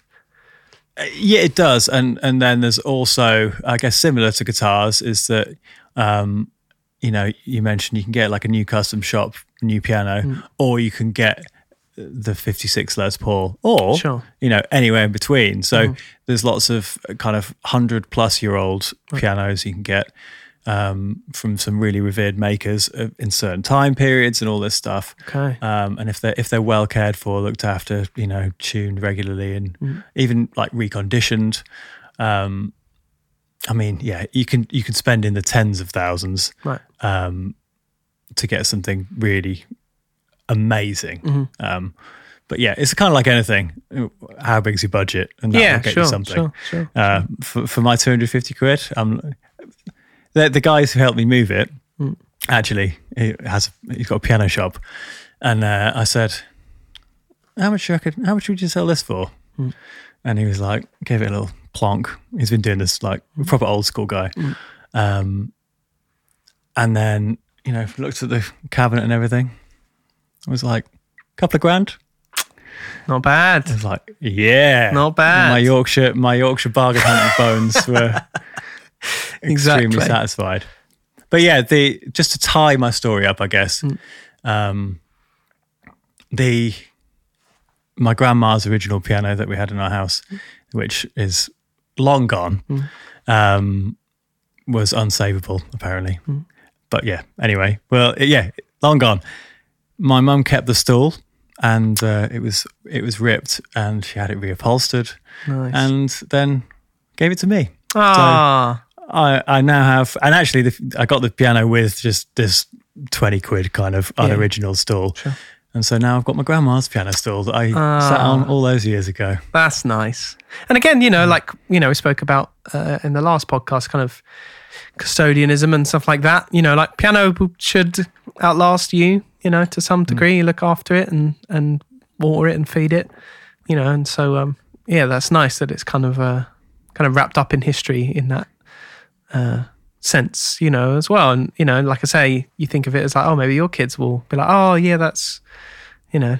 They might even know it's your grandmother's. They might just say, "Oh, that's dad's," or whatever. You know, like Yeah, sure. it's kind of uh, um, you know, like I say, a piano is such a nice immediate thing. You don't have to necessarily like, you know, like with violin or guitar or any stringed or or trumpet or any brass. Like you have to kind of work to get the sound. Whereas a piano, like as a kid, even you can kind of pick. It's it's kind of very visual. It's very immediate, like you were saying. I think it's a lovely thing to have in a in a in a house. I and I think having things available as well is like such a big thing, you know. Um, so like, I was going to say, sorry, on on that, the the it's. I don't know what other instruments, and maybe because I haven't thought of it, but it's it's anyone can play a note bang on, pitch perfect on Yeah. a piano. I think that's what makes it so accessible. Um, it's hard on a guitar, like you say, it's hard on a violin, it's hard on a trumpet. Um, but yeah, anybody. Um, and for that, I love I love it. But it's also the the the the twin element, the the blend of percussion and melody. Oh, It's it's so percussive, but you can also have two melody lines going at the same time. Uh, it's so as a solo instrument, it's so full. Um, and maybe things like harp kind of do a similar thing, where you, you know- still, it's, I think it's quite hard. I think you, apparently you have to practice to keep the calluses. Um, Yeah, apparently but I mean, s- in, ter- in terms of the twin melodies, though, it Sure. kind of it's quite a. I mean, it's obviously a bit more niche, but uh, kind of like a plucked piano in a weird way. true and similar in shape. Yeah. Yeah, I'm going to look up the history of the harp. So, as far as when you know the way you saw piano then and the way you see piano now, um, has that changed? Like your image of the piano? Yeah, definitely. I think it's like with all good things and potentially the core of what we talk about here is uh, it's a, it's a I don't know it's quite a mature instrument isn't it really? Uh, I think like teenage angst and stuff comes out well on a guitar Yeah. um, you know, loud and distorted, you know, bash out some chords. But but you know, people get turn the distortion down as they get older, you know, and mellow out clean tones, blues, you know, more washy effects. Um yeah, I think I'm so glad that I learned to play piano from an early age. I think it was a really like valuable experience and uh, although at the time I didn't value it or f- felt it was a bit of like more homework, um, it's it's. I also, on the other hand, I, I didn't, I wasn't pressured into kind of uh, pursuing it as a job or joining a conservatoire or whatever that you do in proper classical world. I, I, that was never, don't know, never came up. So it was just a kind of a hobby. Uh, but a consistent hobby. So yeah, I'm really yeah really grateful for that. And but it's definitely something like all complex and quite mature things you learn to appreciate more as you get older. Um, and yeah, for a while it, it didn't feel very cool or very useful, and uh, so I kind of ignored it a little bit. But it's just sat there, and you it's taken me quite a lot of years to kind of realize how good a skill mm. it is to have mm-hmm. and how much at the end of the day yeah mm. how much i love it really mm. uh, and how much it makes me feel good. And yeah so like trying to yeah i guess my next mission is to try and use it more for you know i'd like to make some music that's piano led or uh, piano derived or um, yeah those kind of things. Because it, it, it pulls together my interest in guitar or drums or everything. It's like right in the middle. It, it it it feels like it's a bit of everything. And therefore as a writing tool you could uh, use it really really well to to realize a sound in your head and then you know, write, start with that and then split off for your other parts. Um, so yeah, my perception's definitely changed. I think it's, I think it is the coolest thing, um, and yeah, endlessly, endlessly love it. Okay, and that and that's the next step. You wanna you wanna you wanna make uh, a record? Like, a, would you ever make like a uh, like a solo piano record or, or anything like that? Or is it still like a song thing that you kind of? It seems like I that's where you kind of gravitated to. Yeah, more, more. Yeah, more less less framing it in that sense, uh, and more just using it. Uh, if it's a if a song ends up with piano in it, cool. If it doesn't, also cool. But I just like the idea of trying to, in my mind, writing some piano parts. You know, and kind of trying to arrange it maybe in in a DAW, playing some drums to because you can imagine drum when you're playing piano, you can imagine what the percussion might be doing, um, and then like adding guitar to it. So rather than deriving a song from guitar with a, a riff or a part, and just kind of using that as a complementary tool, I really like that idea. But equally, I've been thinking a lot recently about um, playing with a drummer or something Nice. with me on piano, um, and trying to not make it sound like GoGo Penguin or Mammal Hands. Uh, but yeah, I know a couple of good drummers who I think might that could be a really fun experience. So It's definitely We'll again. see. I think with you know certainly with drummers as well. It's very much a like an ability to be able to play in that context. Like I think a slightly more classical, or maybe you could even say jazzy Yeah. angle to to you know it's definitely kind of a even for just as a volume thing. Um, you know, it's kind of a, you know brush or very light touch type element. And again, just your approach. I think obviously. Um, you, you both have to be quite free form and solid at the same time, if that makes sense. definitely and quite uh, dynamic. Mm, mm, Um, mm. Even the drum kit yeah. itself, like you know, you could be it, it, tonally as well. You know, needs to kind of fit uh, around that kind of music and and and the kind of uh, even just literally like the snare, the the the kind of toms you have, the kind of cymbals you have, just going to like make a, such a huge difference in in just because it's like It's a different just- sensibility. It's not it's not a transient. It's actually a tone. It's actually a uh, Yeah. you know an audible Yeah, you don't note. need your, your big rock kit yeah for that kind of music. yeah yeah yeah yeah, yeah, yeah exactly. Yeah, I hear you. Anyway, that's that's my the object of my desire.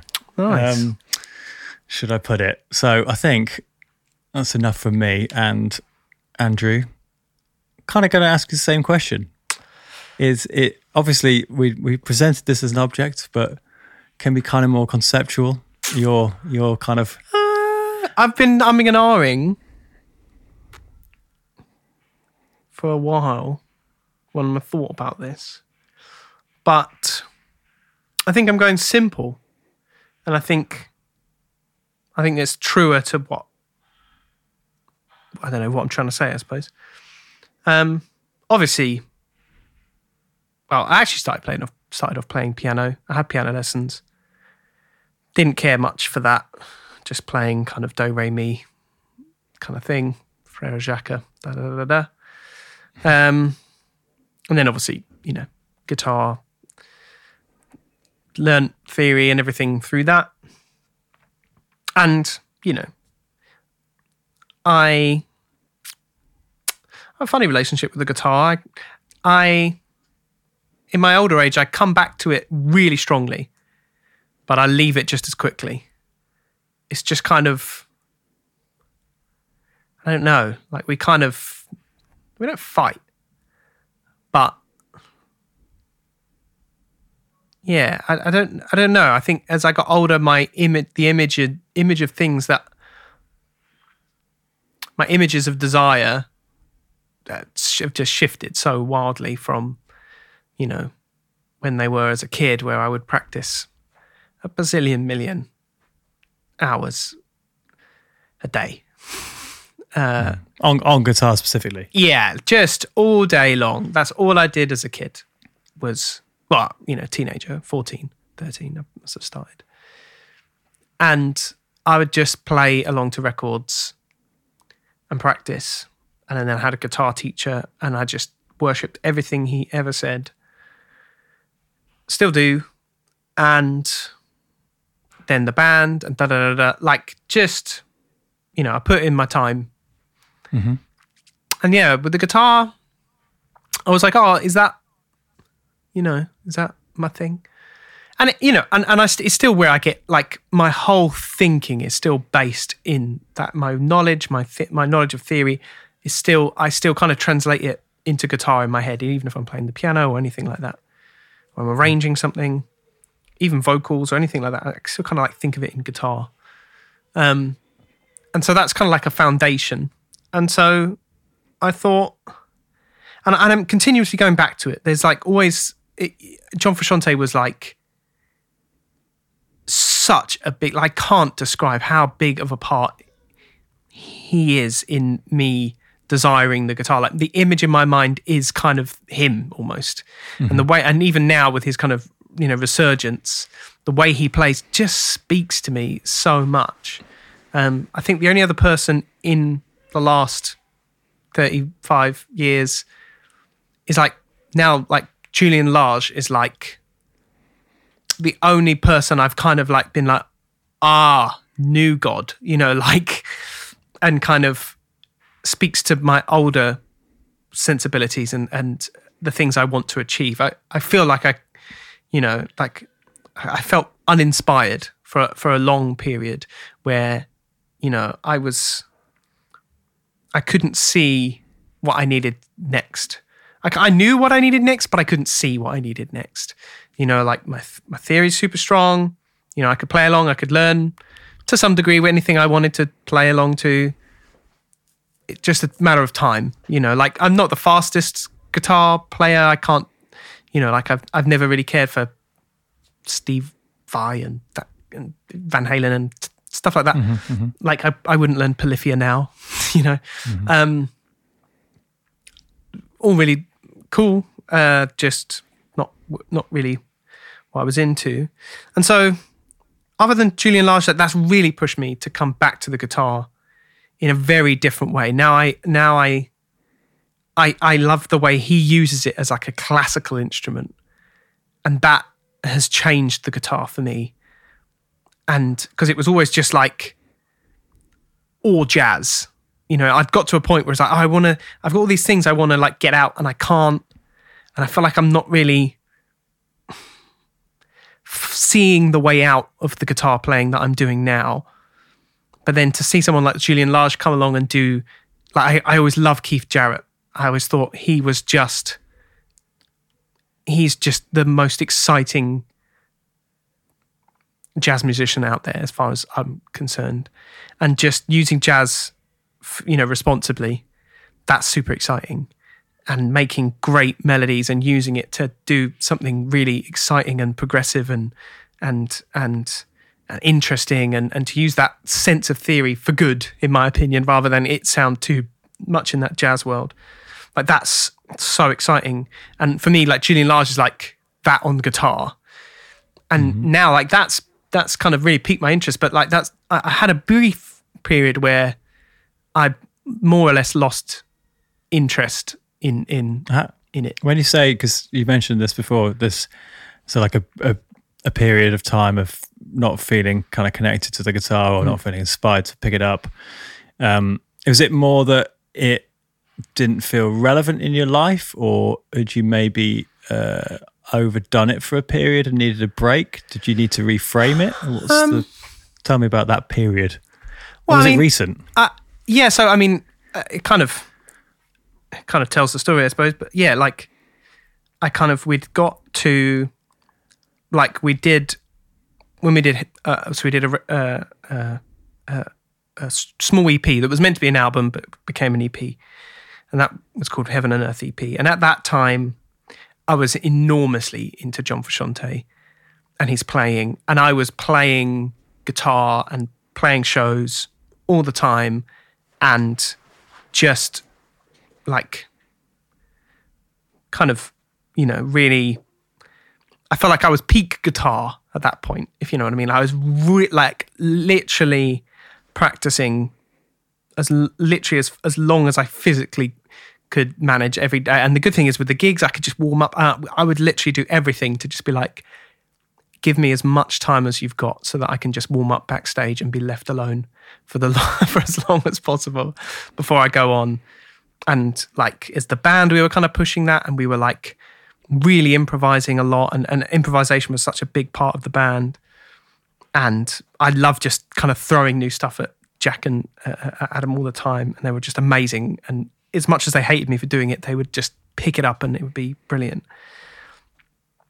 And we'd got to a point where it was like we'd looked up and we are like, okay, we need we need to make another album, and I was like, I feel like I just kind of was 14 and I was like, right, I want to do that. I'm going to play guitar, I'm going to do this and I'm going to do that and I'm going to be over there. And then I put my head down and like a kind of bulldog, just had my head down and just walked in that direction and just pushed everything I could out the way. And then we got there. And then I was like, okay, is this what I wanted to be? Like, i am here now.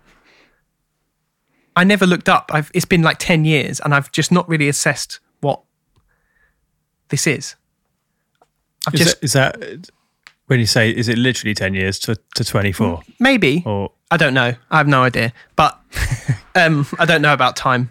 Uh, but we got to this point. It was 2000 and something. And, and we were just, I was just like, my dreams weren't this. They were like this band should be everything. Like literally should be about being bigger. I never wanted to be a band. I, I wanted it to be just bigger than that and just wider and broader. And I wanted to bring in so many other things. And then we just made an album, which specifically to my insistence was like, I want this to be just the most sparkling production just big poppy production record. Just super shiny, heavy, big chorus, big vocals. And that's what it was. And and I was kind of like, okay.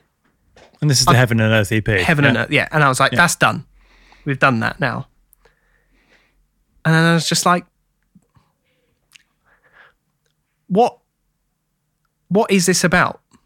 I, I feel like I was like, and it's not the same. But you know, you're 14, you're like, oh, Wembley Stadium, and then you get there, and then you're like, oh, is this what I wanted? Like, I kind of was just focusing on getting to that point of that, uh, uh, and just kind of improving the band and improving what we're doing, and then, uh, and then yeah, and then we kind of had like felt like a summer off, I suppose, and kind of had a few festivals, and was just I just was like, oh, I wanted to do, you know, I just didn't want to be this three piece, you know, guitar band thing. It just not, it wasn't the whole image. I wanted it to be everything. I wanted it to be pianos and strings and synths and da da da da. And I don't know how, but my birthday was coming up and I came into some money. I think PRS, actually. Thanks, PRS. Um, not the, not the guitar company. Not the guitar the, company. Uh, royalties. The royalties. Yeah, just our first little royalties chunk, and it was my birthday coming up, and I was like, you know what? I'm going to treat myself. I felt like for all the birthdays before that, that money had gone straight back into the band to get a pedal or something I needed for the band. And I was like, I'm going to get this. And for the longest time, I'd been eyeing up modular synths in every person's that I ever looked up to. In all their pictures, there would be a modular synth in, in the background. And certainly, obviously, John Frusciante, but again, Jonny Greenwood, Trent Reznor, all these people. And my music taste was changing. I was kind of wanting to do something wider. I was getting excited by films, and a lot of my friends were kind of, you know, really uh, uh, kind of introducing me to all this kind of like new technology that was coming in, and soundtracks and all this stuff was kind of, you know, starting to really take hold at that time. And this idea that we could just make something bigger than that. And then, um, I thanks Thomann. I mean, not thanks. I gave you my money and you gave me what I, what you asked for. So, um, but thanks for it. Um, yeah they had a Doepfer complete system, kind of suggested setup or whatever it is, but like a of three rows. There was two of them were full, and I was just like, do it. It's gone. It's happened. I'm getting a synth. Just, just, just for a flavour, like what kind of commitment is that financially? Um, I think just a little under two thousand pounds. Okay, so a lot of money. Um, it's a lot of money, and hence why it hadn't happened before. Sure. Um, and I had I actually uh, uh, it goes a bit more, a little more specific than this. I'm gonna kind of I feel like I've told this story quite a lot. So it comes, and I'm like, now what? And I spent the whole day trying to work out each individual module. Like, what does this do? What does that do? And I'll just set myself rudimentary tasks like I want to make a kick drum. How do you make a kick drum? And obviously, the idea, and for anyone kind of uh, unaware, the, the way to think of a modular synth is just a synth in its in its intrinsic parts, just broken down into tiny little parts. Each thing does one thing, and you join them up with cables, and, and that creates a sound. Um, and and it kind of brings me, I suppose, as to then as to why I chose it. And I'm going to get slightly more specific to just two little modules. And I was thinking, to this day, of all this system, lots of very complex maths and physics, essentially, and the journey it's taken me on. There are two tiny little modules, um, uh, and they're, they're basically just part of the same company or whatever. And every time I touch them, they're so simple. There's, I'll put a picture up on on screen. I'm not sure. I don't even know how much Matt can uh, uh, see, but oh, look at that! And the rod, the the things in the way. They're just here. These two, um, and all they are Okay. is one of them is an oscillator and one of them is a filter. They are by AJH, um, and they're called uh, well, the the kind of uh, I don't know the series is called AJH Minimod, um, and literally, quite literally, it is the oscillator of a 19 oh I think it's 64 uh, Mini Moog, and the ladder filter from a 1964 Mini Moog, paint you know Okay. l- lovingly recreated. There are two modules. There are si- seven knobs and one, two, three, four, five, six, seven, eight, nine little patch points. Right, Mm-hmm. relatively simple. I'll put up, like I say, I'll put up a picture on screen. I'm going to come back to this in a second. And so I've got this this module. I've spent all this money, plug it all in. And I'm like, cool, I'm going to make a kick drum. And then I just sat there going like, how do you make a kick drum? Like how, like I can hear a kick drum in my head. Sure. I can get a picture, I can get a sample of a kick drum. I can get another hmm. instrument that can play a kick drum. I can go on my DAW in Ableton, I can find a million kick drums. And long story long, I had to Google it. I spent all day trying to work it out. And I couldn't work it out by myself. And I was patching things and I was like, okay, I've got, you know, essentially a, a, a sound. And then I need to, and, and again, the way to think about this is in a modular sense. You have something, you want to encapsulate it or you want to change it or you want to uh, uh, um, uh, modulate it. And then, you know, you need to think about the processes that you need to go through.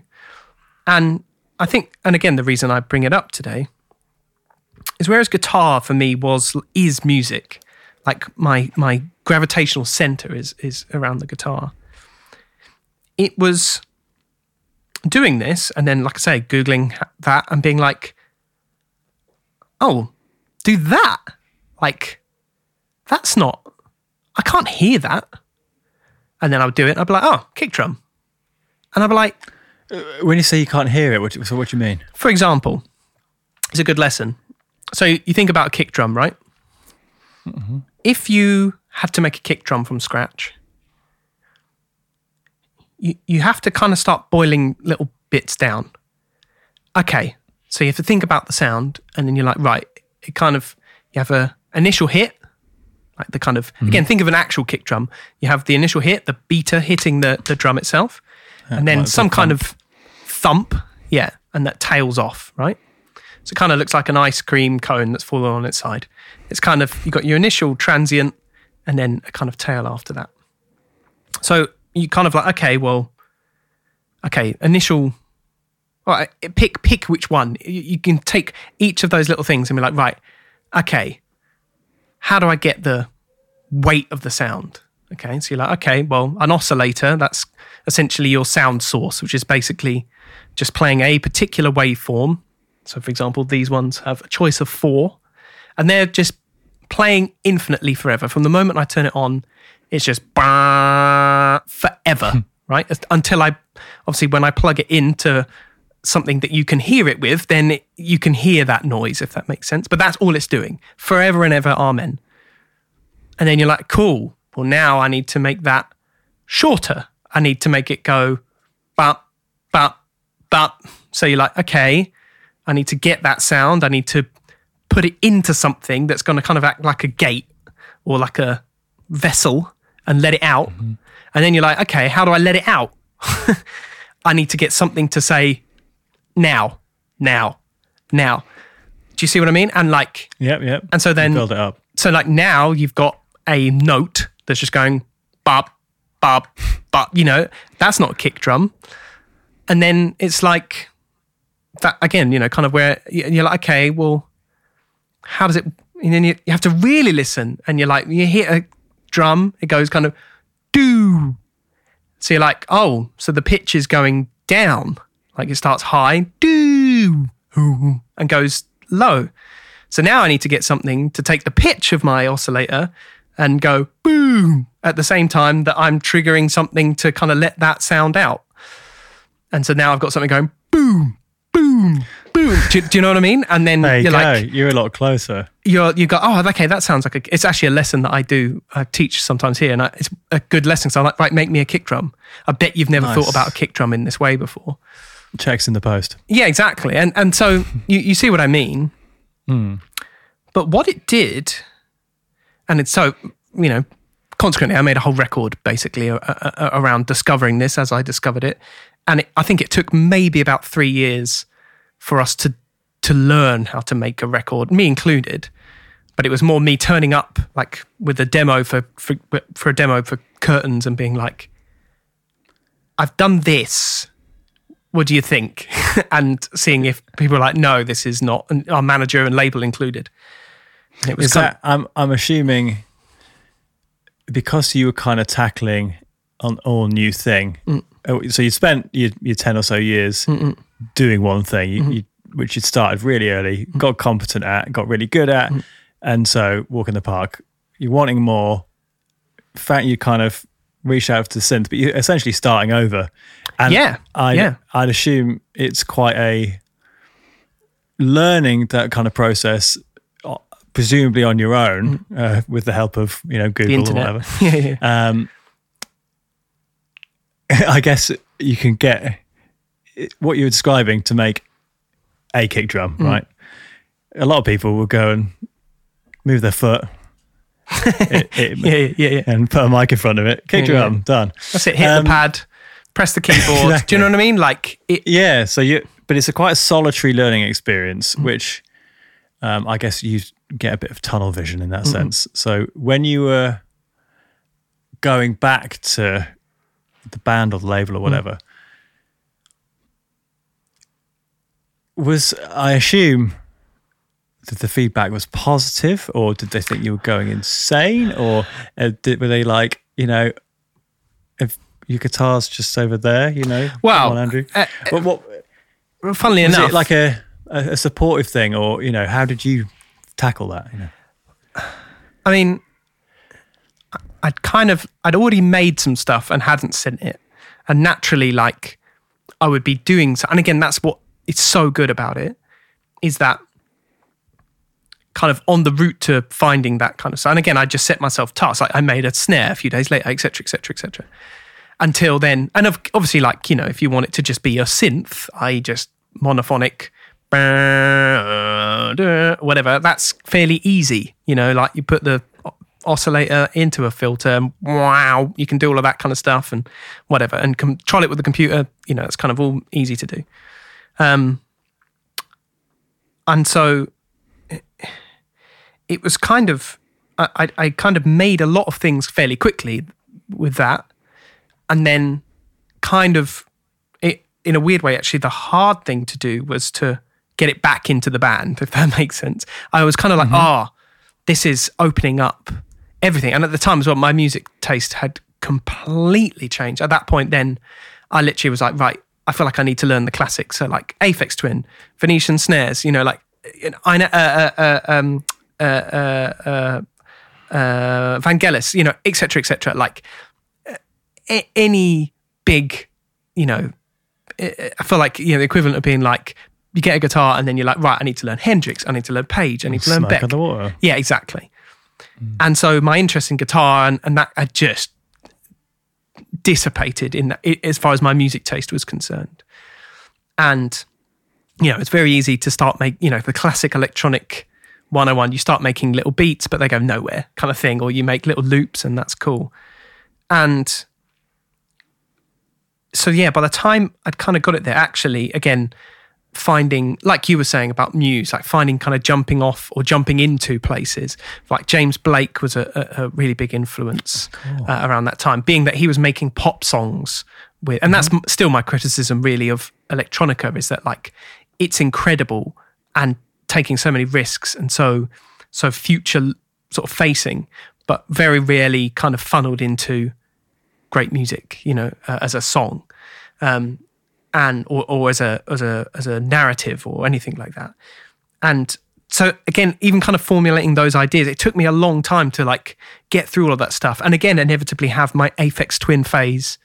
I kind of need to like do my childhood really quickly, as in be like right, you know, like, Like catch up a little bit. yeah, yeah. And, and, you know, I'd turn around to all my friends who'd been recommending me, recommended me, you know, electronic artists for years, being like, "Have you heard Aphex Twin?" Like, oh, and they're like, "Yawn," you know, like, who's this guy? So I had to kind of like get through that stuff quickly, and kind of like get those phases out of my out of my system because that's all I would want to make. And then be like, right, cool, how, how can I make you know sounds like Aphex Twin? Or how can I make sounds like this? But uh, at its core, what it also did was kind of like just break apart my feelings about music and my knowledge of music. Like I, I, I just had seen it in such a very particular lens. And and again, what kind of why I bring it back to these two separate modules that I got a little bit later on. Um, like I say, they are li- there. There there is nothing fancy about them as far as a module is concerned. They're about two hundred and fifty pound each like I say, one is an oscillator, one is a filter. You plug the oscillator into the filter. Happy, you know, wow, sounds like a big old Moog. Brassy, rich, low end. And like I say, I guess it's worth it's it's worth adding that you can get uh, it's like software versions of these two oh, things absolutely. uh, to the million fold. You know, it's like a re- uh, buying a reverb pedal or something. Yeah. Or a uh, you know tube screamer clone. yeah, The um, but I guess the hardware element allowed from a learning point of view. It's more tactile. It's kind of Yeah. You, you were asking me about you know the physical piano thing. I imagine it's quite a similar uh, a thing for you, especially if you're yeah you're starting from scratch. Uh, you might feel the same, but you know when you open a, a session or whatever, and have all these software things. If you if and plugins, if you don't know where to start with a particular one, uh, this is probably what the fundamentals you'd say. yeah, yeah. Like it, it, it's, you know, like it, it, it also like, like, it's like two different things that are like I, I just think are are amazing. three, three different things that are amazing. One thing is cool about it is that like, and and again, what's so I love these two. I I use them in everything I've ever done, and they are, like I say, as a module, so simple. They could not be. There are so many other modules that do so many other crazy granular, you know, uh, uh, uh, uh, through zero, da da da, like just quadrature. uh, You know, it just so much else. What's so cool about this and the simplicity of it is it also that it kind of like reins you in. And also, like, what you start to realize is everything is everything. Like, it, it, like the, as far as like the patching, obviously it's like a million holes. Like you know all over my modular here, and what's cool is there's no wrong. There's no like. There's no that will blow that up or anything like that. Yeah. Everything is fair game, and it changes the way you think about music because then you can. uh, And why I love it so much, and certainly, like I say, these particular two, and I have to give a shout out to people like um, uh, uh, Ben uh, from YouTube channel uh, DivKid and Mylar Melodies as well. am- Amazing YouTubes. We'll put the, them in description. They are so good at explaining this stuff, and like also like Ben particularly, like his knowledge is in is is just far beyond what I'll, I'll ever truly understand, and he continuously takes something that I just took for granted and go like, oh, so you can plug this into here, and I'll be like, what? you can. And I'm like, of course you can. Like, you can plug every, but it's so easy in your brain. It'd be like this. It'd be like, you know, you take your pedals, right? And you have your mm-hmm. guitar and you plug your lead into your guitar. And then your guitar goes into one pedal and it goes out the other pedal and it goes into the amp kind of thing. I think, like, for example, like that is just A to B to C. That's how your brain is mm-hmm. wired. As a guitar player, it's like guitar to here to there it's kind of like like if you could kind of like like it'd be the equivalent of being like i'm going to put a tremolo pedal through the effects return and i'm going to mm-hmm. set the tremolo pedal to 100% depth so essentially turning the amp off and on mm-hmm. at, re- at kind of different intervals. And then I'm going to get another pedal to control how the rate of how fast those happen, Those off and ons. etc., yeah. etc. And and like you realize that like power is audio, is modulation, is a waveform, is a switch, is a gate, is a trigger, is a envelope. You know, a, a square wave, which is literally most extreme on, most extreme off. That's a switch. Um, it's the same in your light light switch. Um, you know, it's uh, you can use that to turn things on and off. Um, you can um, use it as a gate. You can use it as a trigger because obviously extreme on is on and extreme off is off. Like, and that you can also use it as a, as a sound wave. It's also you know pretty pretty nice sounding uh, sound wave. You can use that to control other things. You can use that to turn things on and off. You can like, and then y- y- you start going like, well, I can plug anything into anything. And again, why I love particularly again these two, super simple, nothing unusual at all about them. But what I love is a they sound incredible every time. Like I just can't get the same sound on the computer at all. Like it just sounds so warm and natural and rich.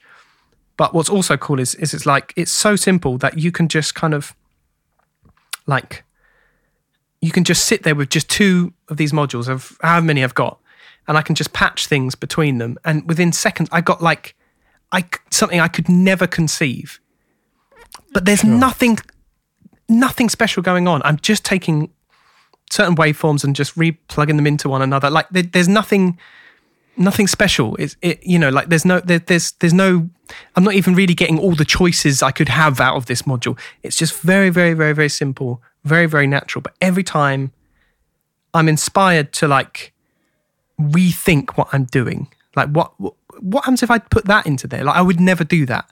Like it seems unheard of. I don't know. You, like I- I can't. I think quite it- kind of it, it feels across. like uh, what's kind of sprung to mind is with a guitar, you have an amp, Mm-hmm. and there are these uh, p- very distinctive, kind of famous sounds Mm-hmm. which have almost standardized uh, a lot of guitar gear. Mm-hmm. You know, so that.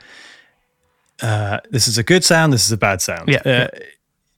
and obviously there are there is a load of gear and you could do you, you could still do what you want. You could wire it all back to front but it's it's a little more standardized in that sense. What it, it sounds like um s- these modules have given you an opportunity to go back a step and kind of remove any kind of standardization. You, you're coming at it fresh as well, which I think is a benefit. Um, you know, it, it can be seen as you know you don't know anything, but then you'll come at it with with just your own uh, naive perspective in a good way. Absolutely. Um, so yeah, do you? So I'm interested to, to know if you've kind of undoing undoing your current knowledge. Uh, you've got to a certain point with guitar. Why? Yeah, what what was it that made you think? Why did you want to go there? Do you think? Um, well, I mean, obviously, like there was a, you know, again, I, I feel like I'm always th- there's a leading of some kind, as always. You know, I mean, certainly, you know, take it was kind of happening a little bit before then, and I, I followed his early solo work as well. But certainly, you know, around Stadium Arcadium and kind of the whole uh, uh, Moga Mooga Fugas, Moga Fogas, however you see it, like that thing was kind of coming out, and you could hear it, you know, on Stadium Arcadium and uh, Dani California, like all that kind of stuff, like long established, and obviously again in, in his solo work as well. That influence, and obviously I was enormously into Radiohead and again Nine Inch Nails, and so like that wider world was was there. And again, I think again in, in, in an age as well where I, I you know we'd done the kind of aggressive, spiky dissonance, you know, and and I kind of felt like I'd got to where I'd like kind of not done it, but like I, I kind of I'd at least scratched a bit of that itch. And you know, for for me, music is more than that, though. You know, like I think I think of music in a much wider sense and a much more kind of um, cross media sense. And you know, obviously, my appreciation for films and book and literature and everything at the time was increasing tenfold, and, and wanting to see and do more and create more of an experience. You know, the the the the music for me was always about that. Hmm. I, for some reason, like I say, I think just kind of the grinding of it, like just trying to get our band out there and play shows, that was kind of what took sort of priority. And we just kind of, if anything, were ki- I felt like a, a, those the first few records were kind of like like a dog with a bone. I kind of like I want to make like the best album, and then I'd be like, oh, not like that. And then the next one I'd be like, right, I'm going to make it even better. And then I would the next one I'd be like, no, no, now we can do it even better. And I felt like we kind of got there with Heaven and Earth.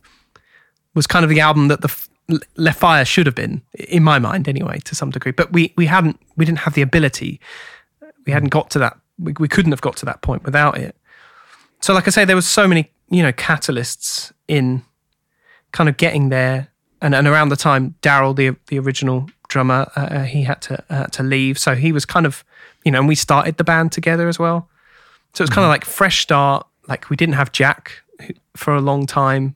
Uh, we didn't have it kind of secured, I suppose. It was kind of Yeah. we were seeing what was going to happen with the band, and so it kind of felt like, you know, I, I, wanted, you know, and I still do. I'm still kind of chasing that I, to do something interesting, you know, like and and, and like we are saying about, uh, uh, you know, in the last show about leaving something and you know and and and I, I always I mean there's, there's an arrogance to any of it I suppose but just wanting to do something different and interesting and and meaningful you know and tell us tell a story I mean every song I use the words I use are all narrative based. I don't.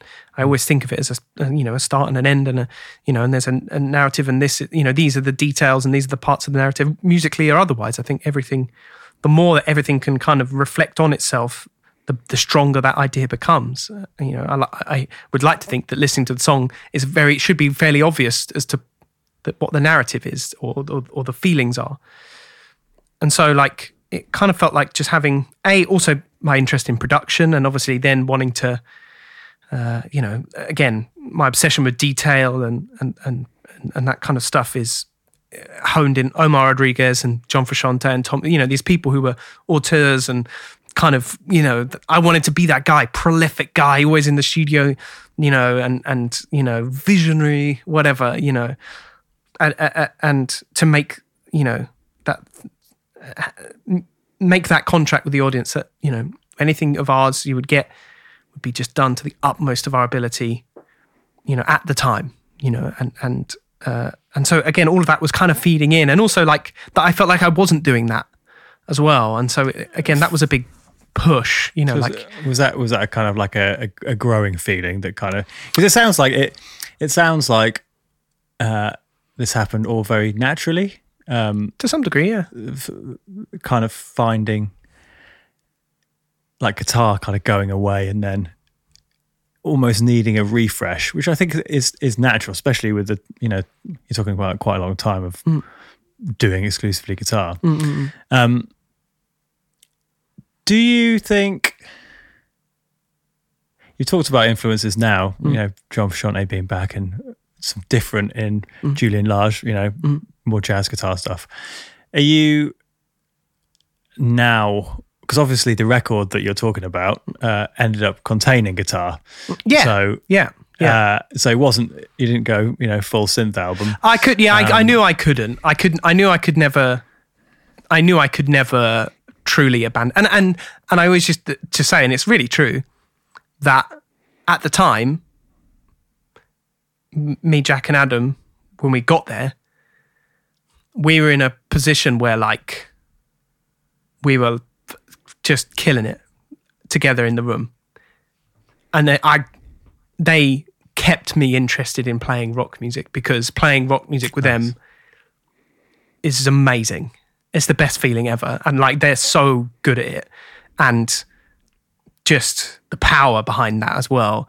And so like playing in the room with them, I was so excited. And if anything, like like I say, they kept me excited about rock music at the time.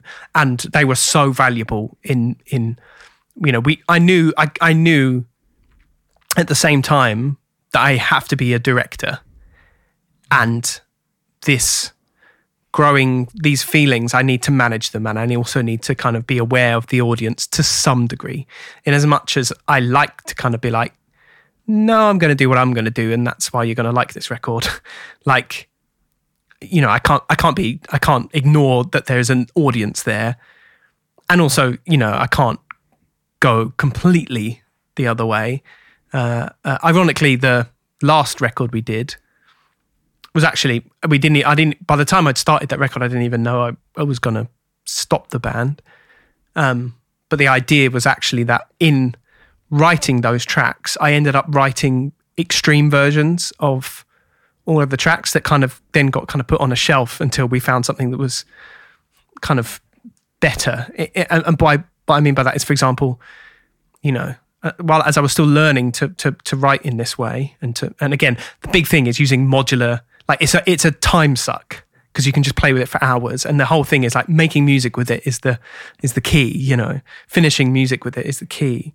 And so I would easily make a kind of cacophony of sound and make this great beat and this great track, and then I'd be like, okay, I'm happy with that. That's a cool melody. That's I've scratched that itch. But for it to be on this record, you know, like it's too it's too one way. It's like when you you know it'd be like learning guitar and then being like, ah, you know, I've I've can play along to every single Jimi Hendrix record, and this next song I made is really really good. But you know in your heart it's really like those Jimi Hendrix records, and so you're like, okay, I'm happy, but for this to be original, it needs to kind of go back in the pot and be mixed with some other things.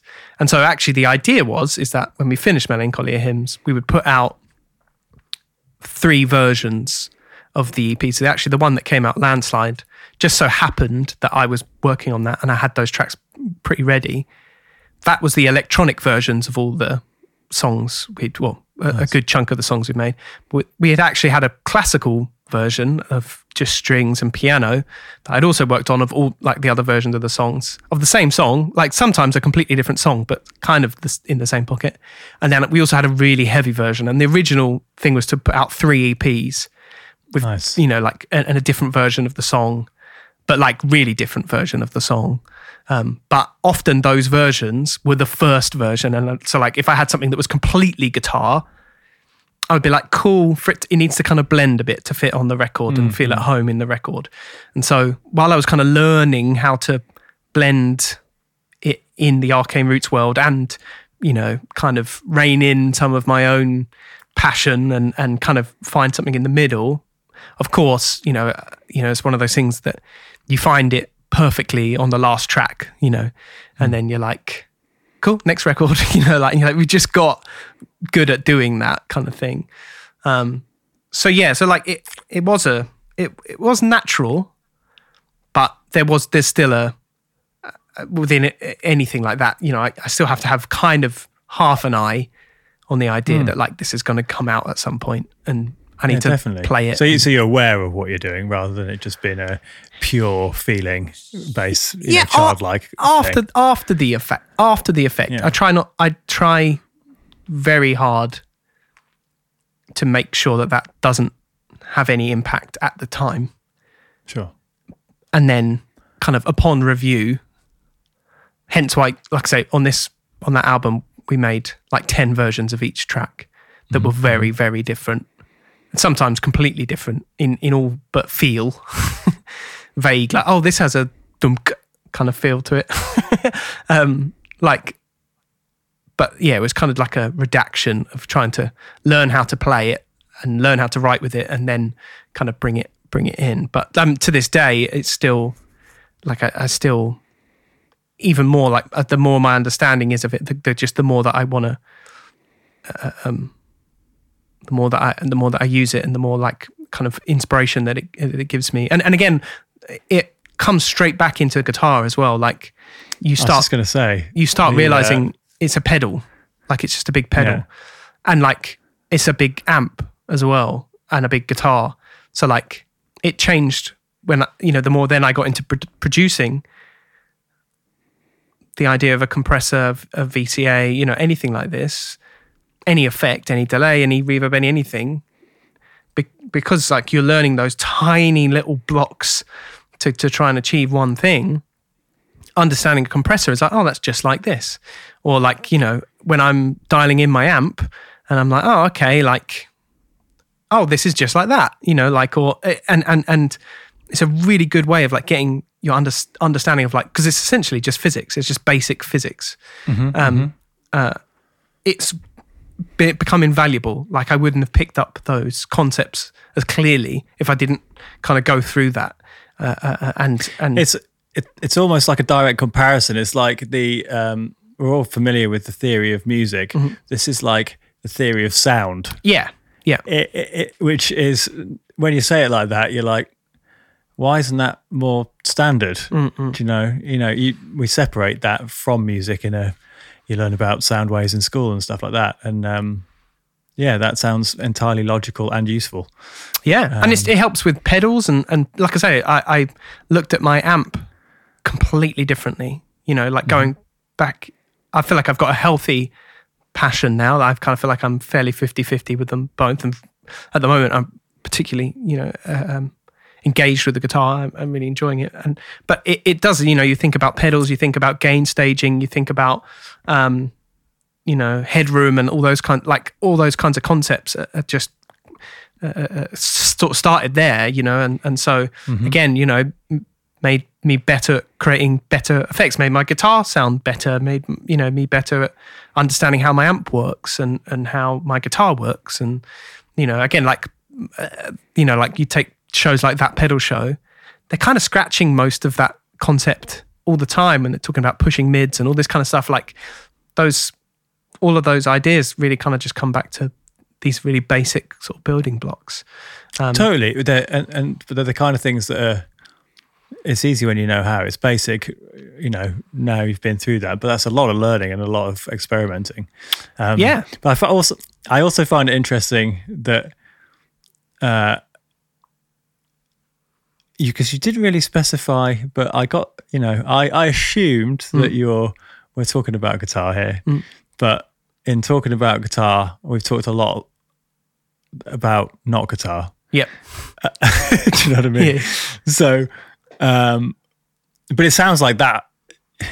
You know, sometimes breaking away from something you've done obsessively or, or a lot can make it, you know, reframe it or you know make you enthusiastic and make you hungry for it. You know, once again. Um, so which I'm assuming, well, knowing you, um, you know, I'm not interviewing you from like a, a cold start. Uh, but so nowadays, you said that there's, you know, Frusciante, you're back into Frusciante land. You're uh, Julian Lage. You, you you're into guitar again. But what is it? Why? Like, why bother? Why? Yeah, I just. What do you what do you feel about the guitar now? Like, is it is it important? Is it important in your life? Is it important in the world? Do you want to be writing guitar based music? Like, what's the what's the crux of guitar for you now? Hmm. Good question. Um, like,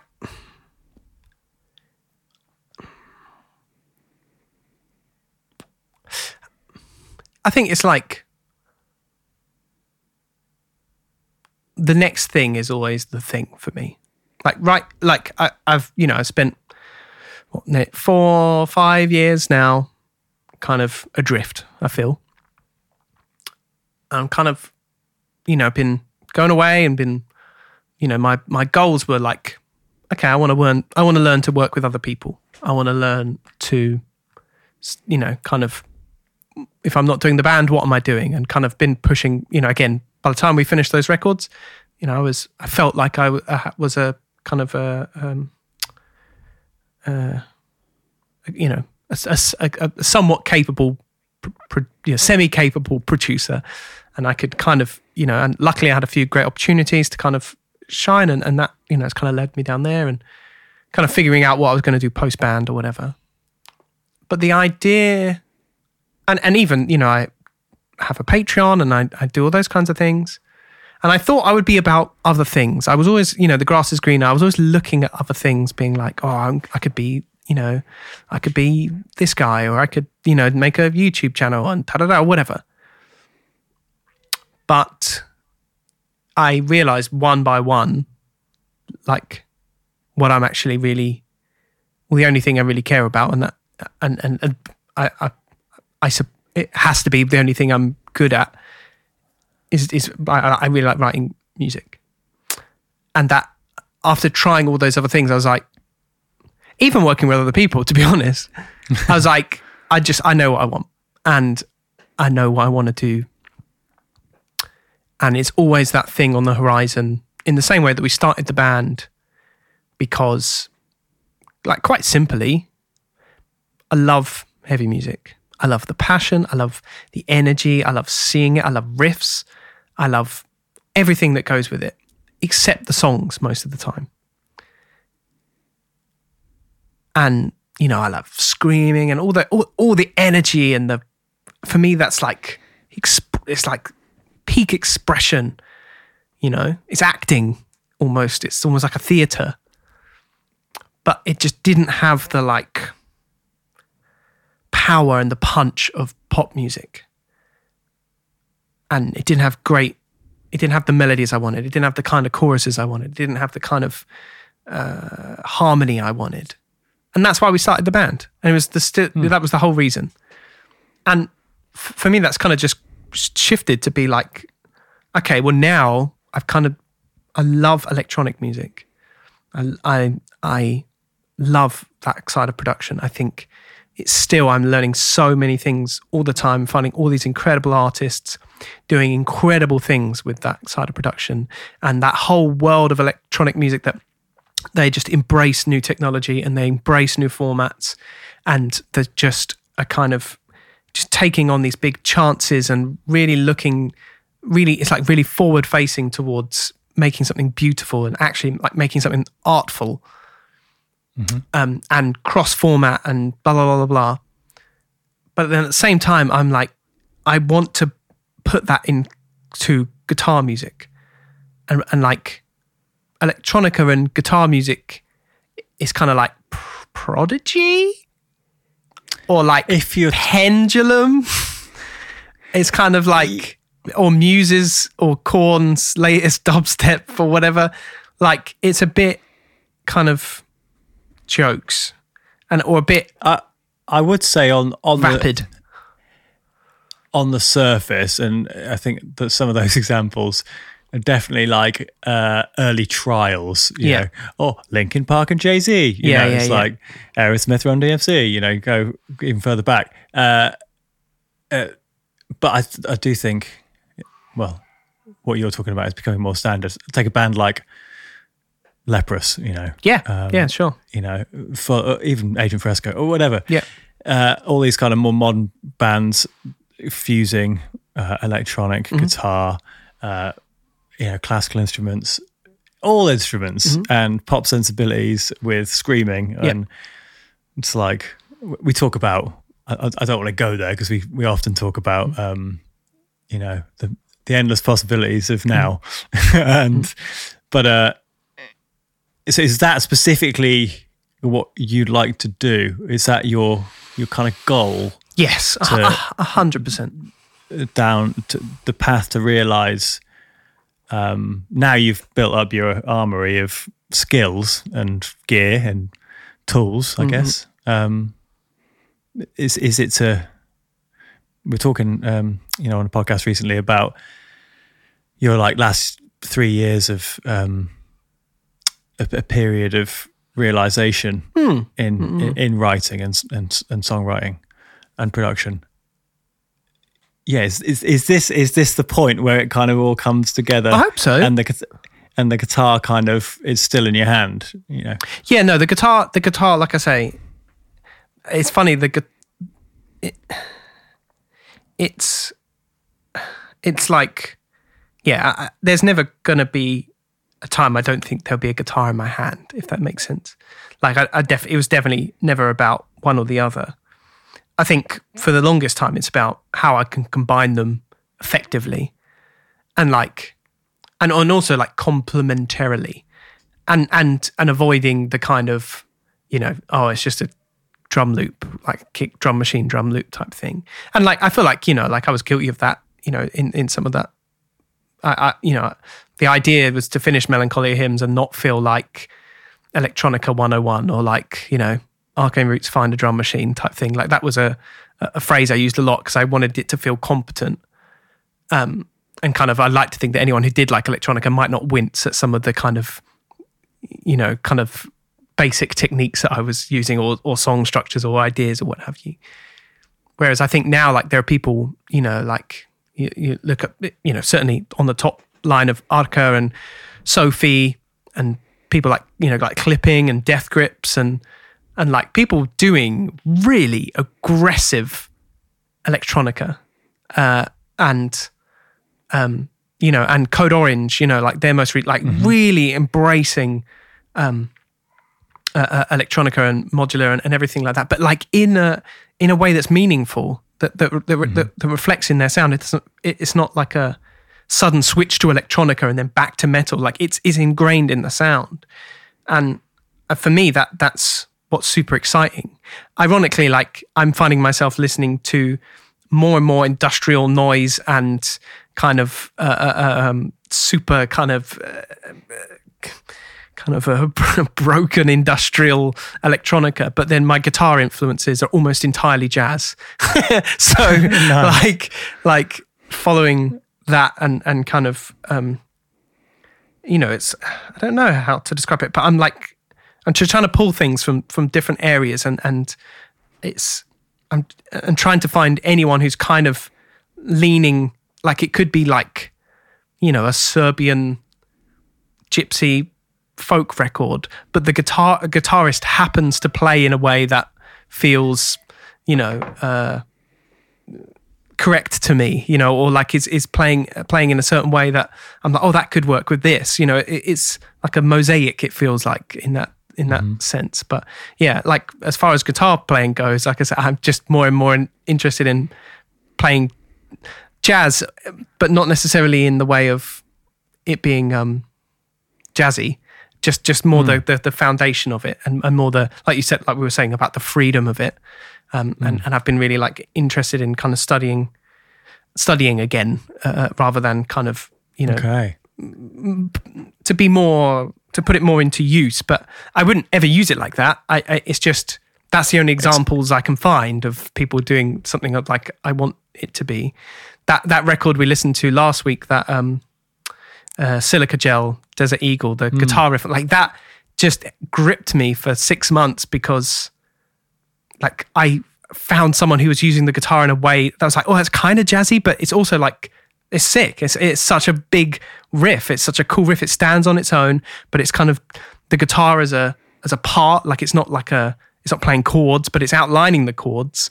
Do, do you know what I mean? And it, it like straddles both Yeah. lines. You know, um, It almost it, it almost feels like the guitar kind of started as a hobby, Mm. became a job, and you're maybe coming back round to just enjoying it again for no reason. Uh, yeah, I hope And- so. and and there's, there's when you're saying about those kind of two strands of influence, there's there is a point where a distorted synth sounds like a distorted guitar. Yeah. So you know the same effects can be achieved. Mm-hmm. Um, so yeah, I think the main thing is though with all this stuff is that you know you put to kind of keep it. It's almost like a uh, a commitment to yourself when you put in this many kind of hours and this much interest and time into an instrument. Just finding ways to keep it fresh, or Yeah. you know, finding ways to not not forcing it, but maybe it'll just come more naturally because you love it.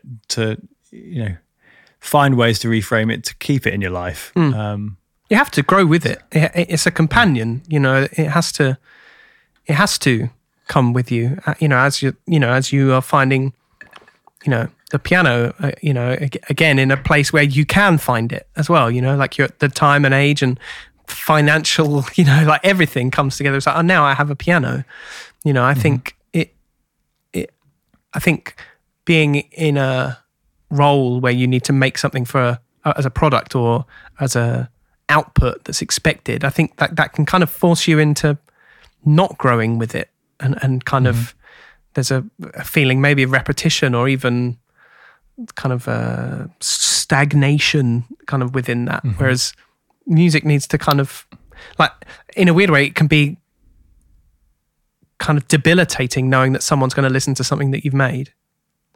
And, and Yeah. it can it can create feelings that are like counterproductive to what you're doing because you you maybe become aware or sensitive to it. You can't you can't be silly or you can't be like too uh extreme or, or whatever. Do you know what I mean? Like there's a Yeah, sometimes the it's- audience it's- can play that role, you know.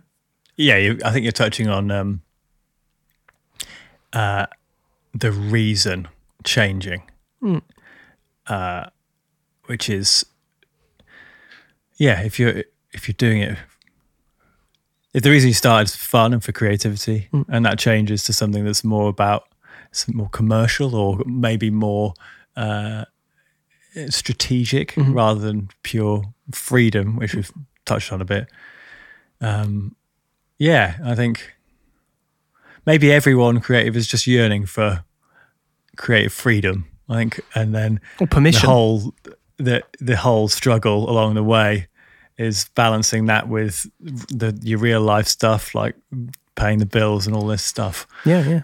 Um, so I guess that will that will that will always change as your life changes. But Yeah. um, yeah, I think I'm just. It's just nice to. It's nice that uh, the conclusion isn't to give up. Sure, that's it. I I, I, I, That's that's. I think that's I the think that's best. maybe the premise of what we're talking about with both of us. but that's that's that's why you know I hmm. I I can't ever see that hunger really going away. I, I don't know what what I don't know what I'd be interested in, and and I think you know I'd like to think for. I mean, I don't know. I'm just me, I suppose, but I'd like to think for all musicians, there's always like a something pulling on you that you wish you could do, something that you wish you had the time to do, something that, you know, like I feel like for me, I just carry around a list of things that like, oh, if I had the time, you know, or or or I wish I could, you know, I wish I could do this. I wish I could be doing th- that. And and I, that's what keeps you going is just okay, you know, falling off, falling on, and you know, and and, and you know, like, we've spoken about, is just kind of trying to find a routine to make it happen. You know, like and and just keep practicing. There's always something. You you if you get to the point where you're like, oh, I'm done. I've Mm-hmm. I've finished practicing. Then then you know then you're you're not really getting Yeah, anywhere. maybe maybe something you know needs to change. Yeah, yeah, yeah. And, you know, the idea being is that, you know, I'm sure BB King was learning up until his grave, you know, kind of thing. Like, uh, uh, there's still the nuances kind of never really leave. I think you just kind of look a little harder, maybe, you know, as with, Nice. with anything. So, so yeah, and I think it would be nice Cool. to know. I we haven't. I realised we didn't really discuss this before. I also had the same realization a few minutes ago. Maybe we should, Um, uh, if in the playlist, what would be really nice is um, if you want to put in the playlist, and we will put maybe put a couple of ours, is maybe like a couple of- the, or a, let's put in one, like one of the kind of inspirations, like something real that, you know, either a track that really sums it up or by an artist that kind of really led or really kind of uh, gave you like a, a, you know, a real moment of of of inspiration or, or kind of desire, Yeah, like, like- you you saw it and you want to play, and you know, yeah, like, like a reason to keep going, or like a uh, yeah, your your benchmark for why. You Yeah, know, absolutely. kind of. Is, are we on the same page? Yeah, yeah, yeah, yeah. Like you, you know, the the you know, or the song you pick up or you listen to and it makes you want to play, you know, and like it brings you kind Yeah, of back yeah. back to that instrument. Um, Yeah, so- and, and and obviously, uh, you guys will have different different objects potentially. yes, It's and not just pianists and guitarists. Anything, any instrument goes. And to be fair, I think maybe it'd be quite hard to, if you paint and don't play music, maybe it'd be hard to pick a song. But we're we're open minded. Yeah. um, yeah. put in put in what inspires you to paint or, or whatever your you know what, whatever kind of your brings your inspiration in that sense. Also, it'd be lovely um, if you if you did have like a small a story or, or like a you know. So if you're in the Discord, we'd love to hear like maybe why. Like I think that would be really interesting and and, and inspiring for everyone else. Um, so please add your suggestion to our lovely playlist uh, playlist that is in the link below, and then you can come and join our lovely Discord, which is also a nice handy link below, where this evening at 7 p.m. on a tu- every Tuesday, which is now the new kind of format, we're going to be having our Discord after party where we listen to all of your inspirations. And if you feel so inclined, we would love to hear why those um, tracks inspired you particularly. Um, and also if you don't if you're listening to this in 2025, it's true. just come and click on the links below anyway. See what happens. it might take you somewhere that you never expected. That's it. Well, I'm sure we'll still be in the Discord, so uh, you can. Yeah, we probably will. It's an infinite party. There's all we're always in and out of there throughout the week. So, um, so yeah, thank you so very much, Thanks a lot. um, and we will see you next week. Bye, everyone. well, indeed. Ciao, Bella. Bye.